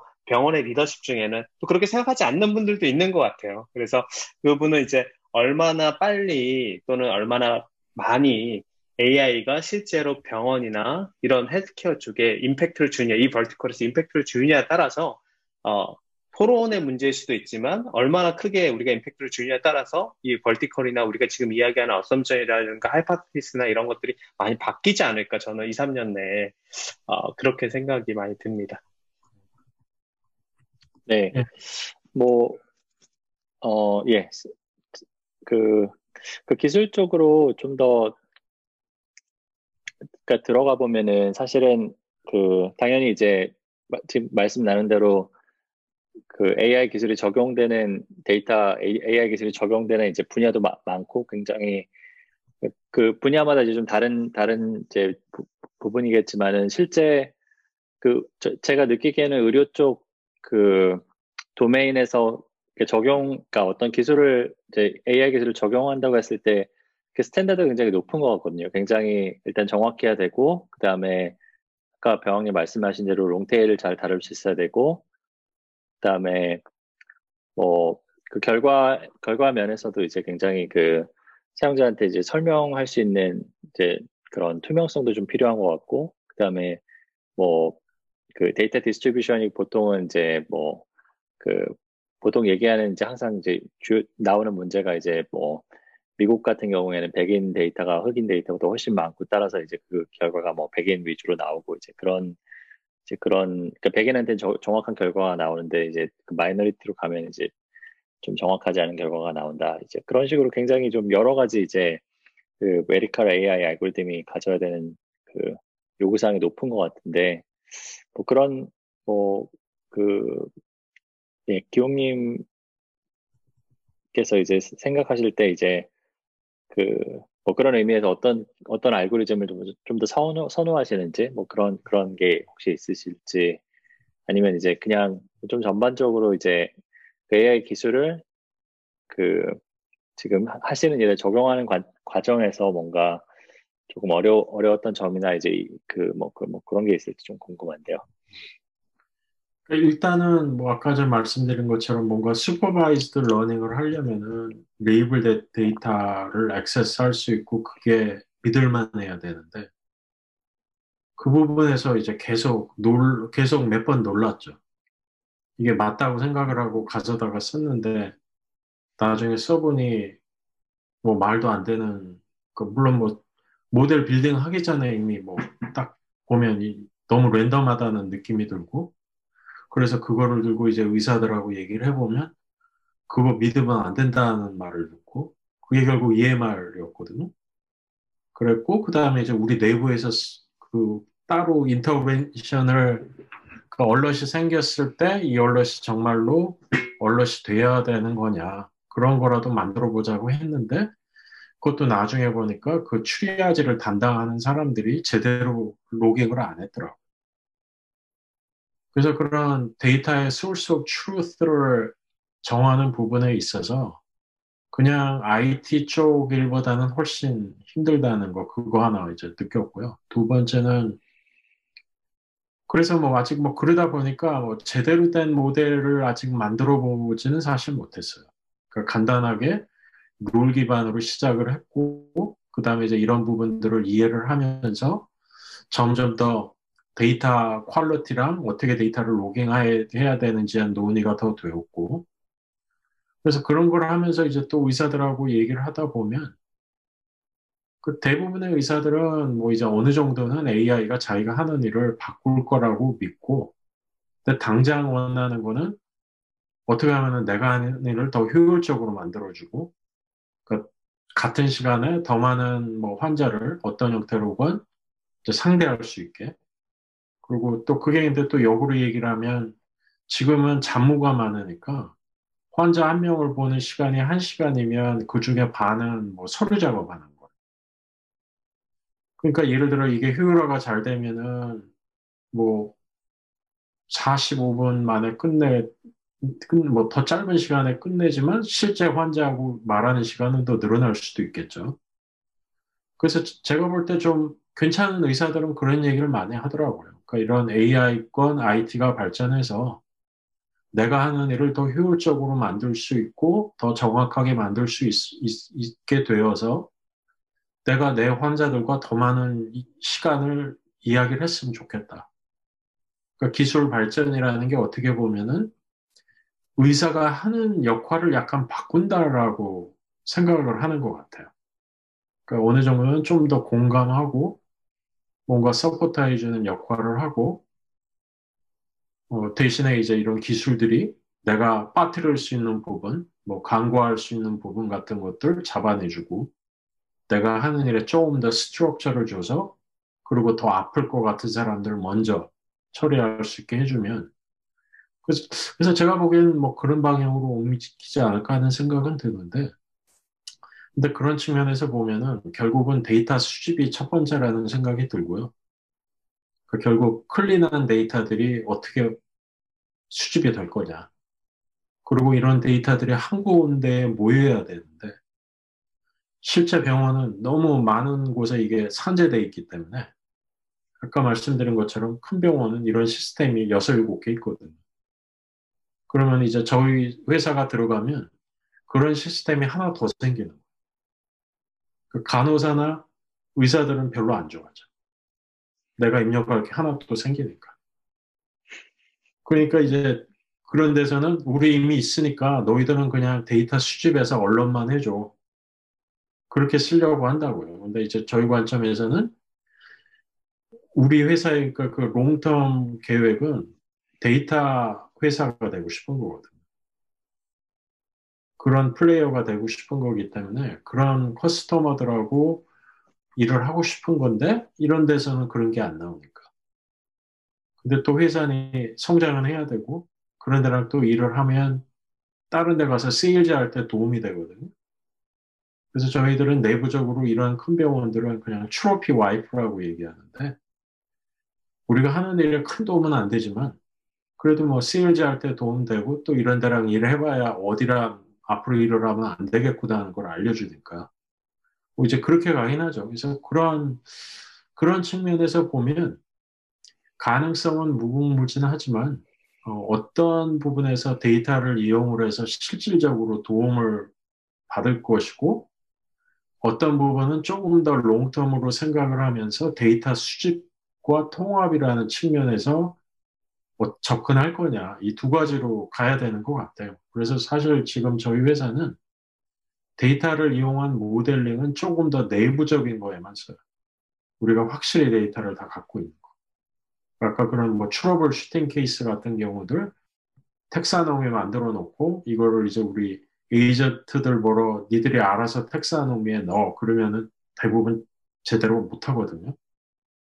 그래서 그런 텍사노미 클래시피케이션 해주는 거는 이제 모델링으로 하고 뭐 이제 그런 식으로 안에서부터 시작을 해서 이제 점점 그 외부 커스터머하고 페이싱하는 쪽으로 넘어가려고 하는데 이제 뭐 그런 부분들 있고 그 다음에 뭐 아까 말씀하신 것처럼 이런 병원들 가서 이 실제로 환자들 보면은 거의 다 백인들이에요. 그래서 저희도 내부적으로 그런 얘기 많이 하죠.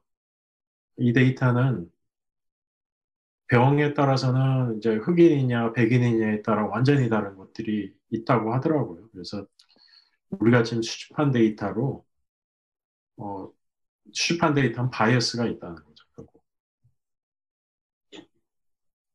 그래서 뭐 저는 뭐 한 이 정도에서 끝내고 예, 병학님 뭐 저보다 이런 쪽으로는 더 경험이 있으실 테니까.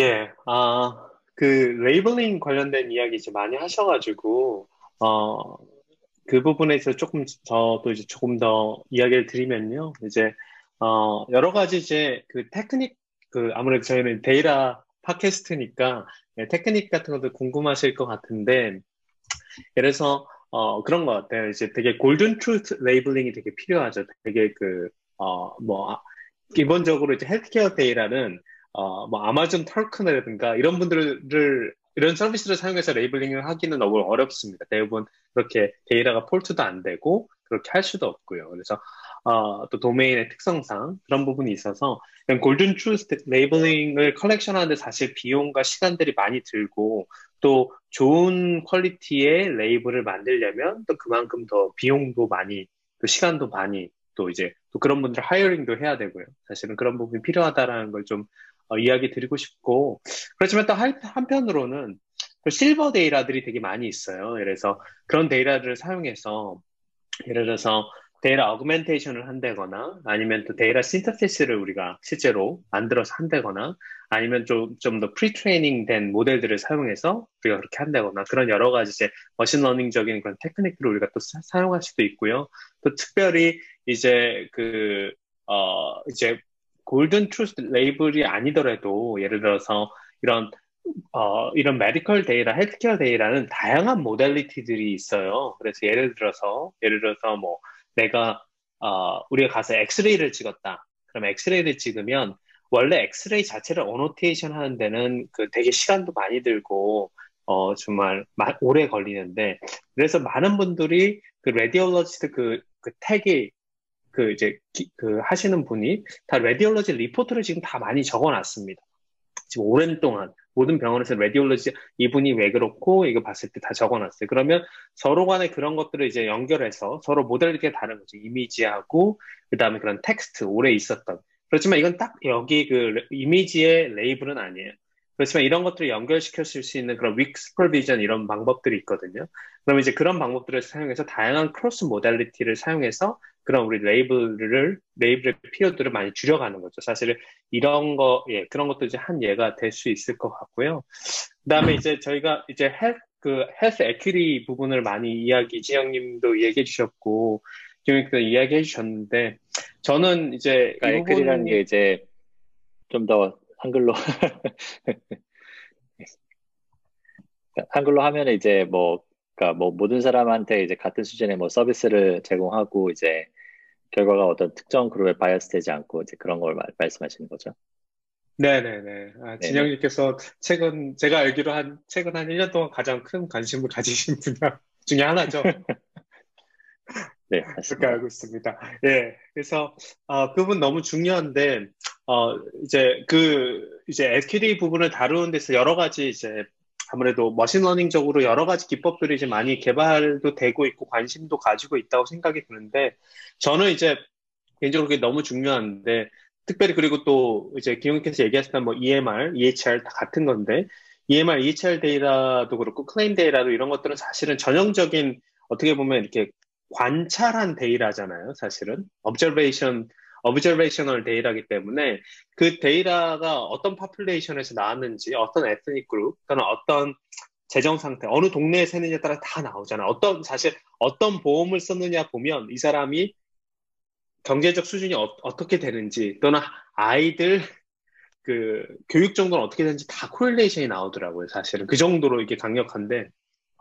그러니까 이제 그걸 가지고 어떻게 쓰느냐, 어떤 이제 시스템을 만드느냐에 따라 되게 주의해야 되는 부분들이 있고, 예, 그런 부분들이 있다 저는 생각이 들고, 저는 조금 이제, 그래서 뭐, 이제 흔히 이야기하듯이, 아, 이것도 우리 시스템 자체를 더 explainable, 더 설명 가능하게 만들자, 뭐 이런 노력도 있을 수 있는데, 저는 조금 더 나아가서 저는 설명 가능한 것보다는 얼마나 신뢰받는 시스템을 만드느냐, 되게 trustworthy한 그런 기술을 만드느냐가 사실 더 중요한 것 같고 그렇게 하는 데는 되게 많은 노력이 필요한 것 같아요. 사실 내 노력이 필요하고 아직은 어 뭐 아직은 그렇게 그 그런 그런 방향으로 가고 있는 중이라 저는 더 생각이 많이 들고요. 그리고 조금 더 데이터 이야기로 다시 돌아와서 사실은 데이터 inter, 서, 로 이제 병원들 간에도 다 schema가 다르고 또 EHR 시스템도 우리가 큰 미국에서 어, 흔히 사용하는 이제 에픽, 서너 두 개 시스템들이 가장 크기 때문에 서로 간에 이제 이제 호환되거나 이런 것들이 좀 어려운 부분들이 있거든요, 사실은. 그런 걸 이제 하는 것도 있지만, 뭐 구글에서 제안한 그런 프로토콜도 있고, 뭐 또 이제 큰 병원들에서 더 좋아하는 이제 그런 프로토콜도 있고 다 있지만은 이제 그런 부분들이 사실은 어 사, 실은 어 이제 machine learning 하는 입장에서는 어, 그런 schema나 그런 것들에서 사실은 어, 크게 영향을 받지는 않아요. 사실은 이렇게 machine learning 알고리즘 자체는 그렇잖아요. 그렇지만 이제 엔지니어링으로 들어가면 사실은 어떻게 보면 서로 이렇게 데, 그 서로 데이터들이 interoper inter interoperable 하지 않고 schema들이 다 이렇게 하지 않으면 사실 그 다시 다 해야 되는 엔지니어링 수고는 엄청 들어가는 거죠. 사실은 그래서 그런 부분들이 좀 어떤 어 저희가 실제로 이제 그런 transformation을 만들어내는데 시간이나 노력이나 왜냐면 그거 하나 할 때마다 그 사람 엔지니어를 하이어 해야 되거든요, 사실은. 그래서 그런 부분 더 좀 들어가지 않나 그런 생각들이 좀 들고 또 약간 좀 high level로 얘기해서 이제 그 정말 의사들을 도와주는 거는 많, 많이 있는 것 같아요. 예를 들어서 의사들은 사실은 어 그 우리가 의사한테 이렇게 그냥 그 환자로서 가면은 의사하고 이제 눈 마주치고 이렇게 이야기하는 시간이 되게 짧잖아요. 그래서 어떤 경우에 있어서는 제가 가는 소아과 같은 게 제 아기랑 가는 소아과 같은 경우는 아예 그 두 분이 들어오시더라고요. 그래서 의사 선생님은 계속 눈을 마주보면서 얘기하고 옆에서 한 분은 계속 그냥 적기만 하시는 거예요. 그러니까 이제 그 문제를 이제 그걸로 해결한 거죠. 어떻게 보면은. 예. 네, 근데 이제 기영님 말씀하셨듯이 이제 그렇게 이제 환자랑 의사랑 만나는 그런 장면 말고 병원 안에서 사실은 더 많이 도와, AI가 도와줄 수 있는 부분 너무 많이 있는 것 같아요. 뭐, 인터페이스도 그렇고, EHR도 그렇고, EMR도 뭐, 여러 가지, 뭐, 뭐, 스피치까지 될 수도 있고, 너무 할 수 있는 것들은 많은 것 같고, 사실 근데 이제 얼마나 이제, 그, 얼마나 이제, 그, 임팩트를 주고, 그리고 또, 저희, 이거는 되게 저희 그, 회사 개인, 지금, 저희 그, 개별적인 회사가 생각하는 건데, 어, 이, 아까 전에 여러 그, 그 플레이어가 있다고 했잖아요. 헬스케어에서는. 근데 저희는 개인적으로 의사가 제일 나중에 변할 거라고 생각하거든요. 그러니까, 어, 보험회사, 어, 병원이, 병원, 보험회사, 그리고 그 두 entity가 다 변하면 의사가 가장 마지막에 변할 거다라고 생각을 해요. 그래서 이제 어떤 회사들별로 좀 approach가 다른 것 같아요. 어떤 회사들은 의사를 직접적으로 의사를 assist한다거나 의사를 도와주는 쪽으로 이제 하고 또 특별히 Big Four들이 tech 회사들, 큰 회사들이 지금 이제 그런 쪽으로 많이 하는데 저희는 이제 이쪽으로 이쪽이 더 변화가 더 빠를 거다. 아직 병원이랑 보험회사들이 오히려 더 변화가 빠를 거고 의사들은 그 변화들이 있으면 거기에 따라서 이제 어쩔 수 없이 변화들이 나중에 그 변화에 adoption 할 거든지 그런 assumption을 세우고 이제 그렇게 하거든요. 그래서 거기에 따라서 조금 데이터의 challenge도 좀 다르고 어, 떤 부분이 어떤 부분은 되게 machine learning으로 되게 쉽게 되는 부분이 있고 어떤 부분은 되게 어렵고 들어서 뭐 특별히 뭐 아까 제가 얘기, 얘기 드렸듯이 뭐 되게 뭐 진단 코드 같은 거에서 아, top 10, top 50 예측하는 거는 machine learning이 너무 쉽지만 정말로 그냥 그 정말로 잘 발생하지 않았던 질병에 대해서 하는 거. 사람은 사람은 train 받으면 쉽지만 machine은 어렵고 예. 그러면 이제 그럴 때는 어떻게 해결하는 어떻게 해결하겠는가. 또 그럴 때 이제 흔히들 이제 이렇게 얘기하거든요.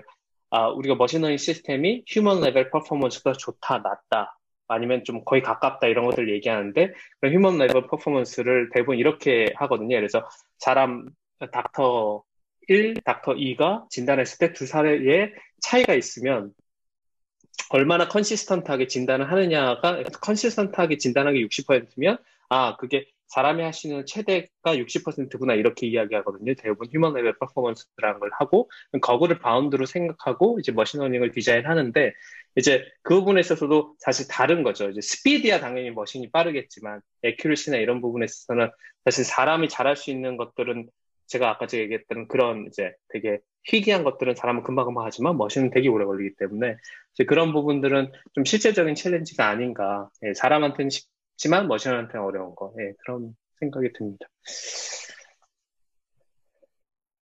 아, 예, 예. 뭐, 여러 가지로 그 기술적인 이제 챌린지나 이제 그런 부분 말씀해 주셨는데요.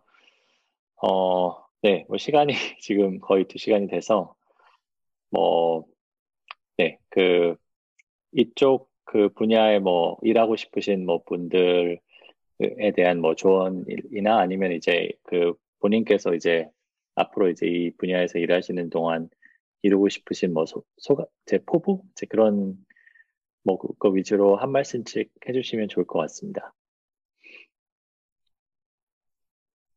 뭐, 기용님 먼저. 어, 제가 먼저 할까요? 그러니까 뭐 네. 저는 뭐 사실 어떤 측면에서 이제 병황님하고 비교를 하자면은 저는 뭐 데이터 사이언스를 원래 했던 사람은 뭐 절대 아니고 옆에서 보는 거는 많았죠. 간접 경험은 많이 했고 그 다음에 좀더 데이터 인프라 쪽에서 이제 접근을 하는 하는 거라고 보시면 될 것 같은데.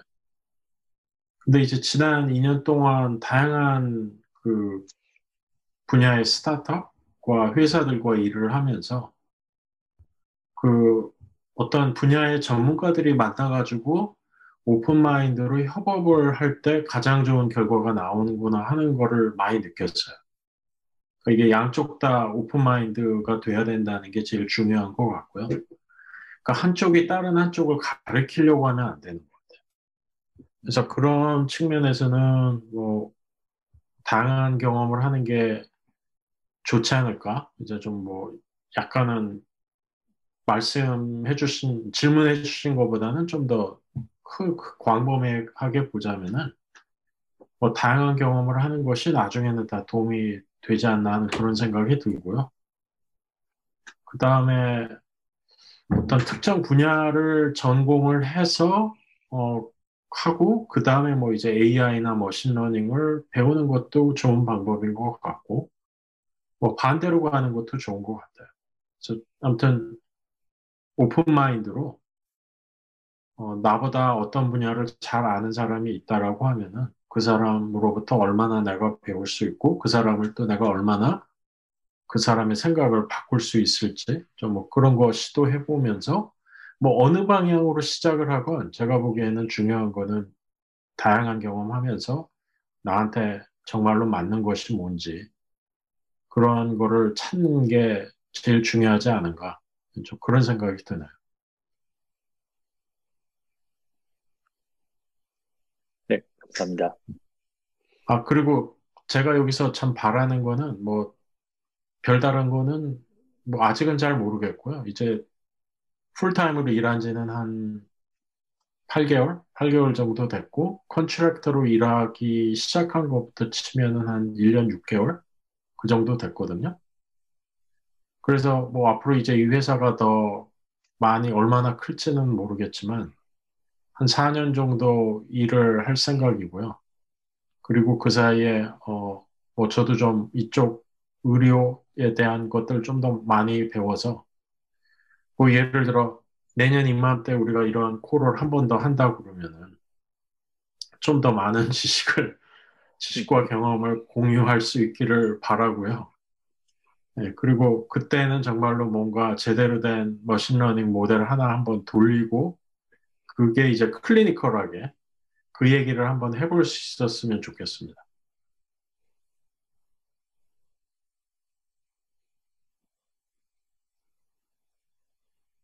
네, 뭐 병학님 말씀. 네, 어, 저는 어, 뭐 그 헬스케어 쪽이 어, 정말 AI, 어, data science, 뭐 machine learning 어, 쪽에 쪽저 이렇게 와서 할 수 있는 되게 큰, 되게 좋은 domain인 것 같아요. 아까 전에 어, 지금 설명드린 여러 가지 데이터 관점에서도 challenging한 문제도 있고 또 일을 함으로써 어, 이렇게 social impact 면에서도 일의 의미 면에서도 가장 큰 부분이 있는 것 같습니다. 뭐 그 전에 education도 그렇고 healthcare도 그렇고 둘 다 되게 high-stake인 어, 그런 이제 industry고 그렇지만 이제 어, 많은 사람들이 투자는 좀 되어 있지 않았었는데 팬데믹을 통해서 사실 healthcare는 뭐 지금 가장 핫한 스타트업 industry가 되고 있죠.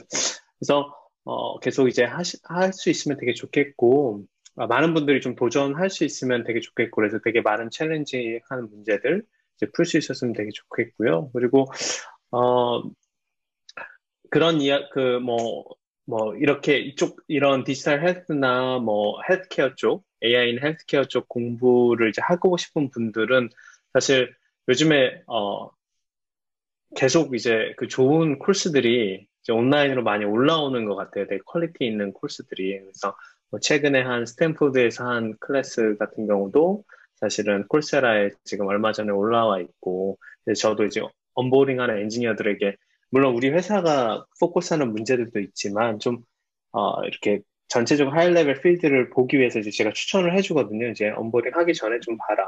네, 그래서, 어, 그런 것들 가장 latest 한 거 가장 보시는 거 너무 좋다고 생각이 들고, Udacity에도 그런 클래스 최근에 있었고, Coursera 자체에도 있었습니다. 그리고 스탠포드에도 있었고, 그래서 그런 것들 다 온라인에 있으니까 또 진영께서 나중에 이제 블로그에 다 올려주실 거라고 생각이 들고, 예, 그런 것도 충분히 하셨으면 좋겠고, 저는 마지막으로는 저는 이제 계속 그런 노력을 되게 많이 하는 것 같아요. 사실 제가 헬스케어 제 자신 돌이켜 봤을 때도 1년 반 전에 제가 healthcare domain에 대해서 알았던 거 거의 뭐 정말 부끄럽게도 정말 어, knowledge level이 한 0 정도였고 지금도 여전히 뭐 어, 2도 안 된다고 생각이 들거든요. 그래서 사실은 이런 스타트업을 통해서 이런 의미 있는 일들을 도전한다는 건 사실 많은 사람들 serial entrepreneur나 이런 얘기도 하지만 저한테는 좀 더 더 중요한 건 사실 serial learner가 되게, 되는 것이 더 중요한 것 같아요. 새로운 domain에 와서 새로운 의미 있는 문제들에서 빠르게 배우고 또 주변 사람들에게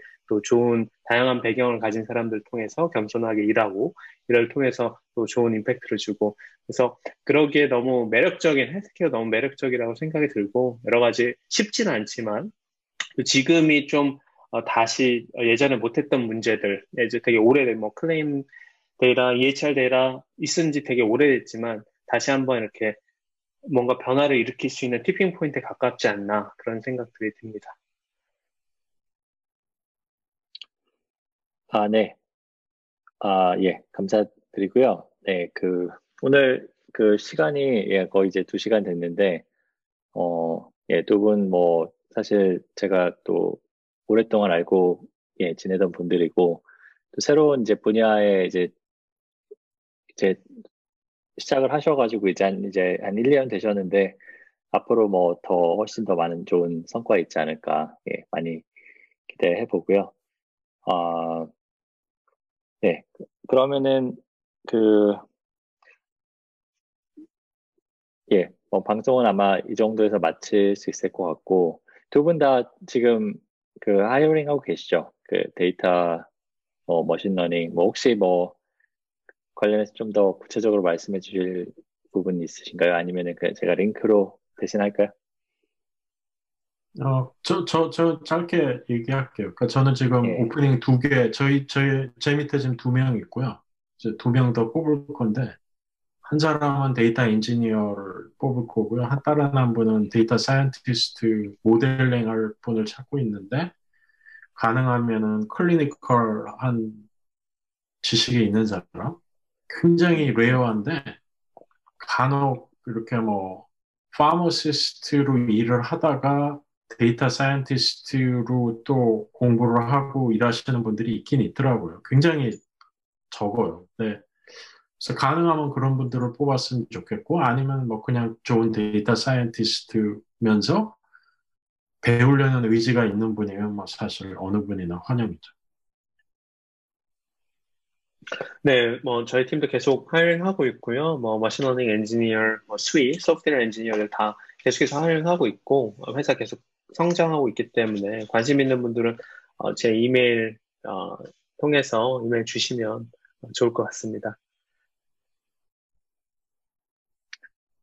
네, 뭐, 예, 뭐 다시 한번 예, 그 예, 귀한 시간 내주셔서 두 분 감사드리고요.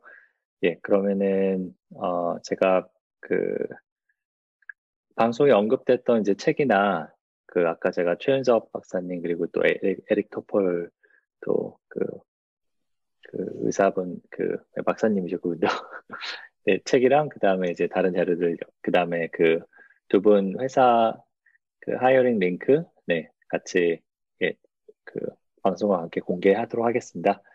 네 그럼 오늘은 여기까지 마치고요. 예 그러면은 아, 예 장시간 그 시간 내주셔서 감사드리고 예, 또, 또 청취자분들 감사, 감사드립니다. 네 그럼 다음 다음번 방송에서 뵙겠습니다. 예 감사합니다. 고맙습니다.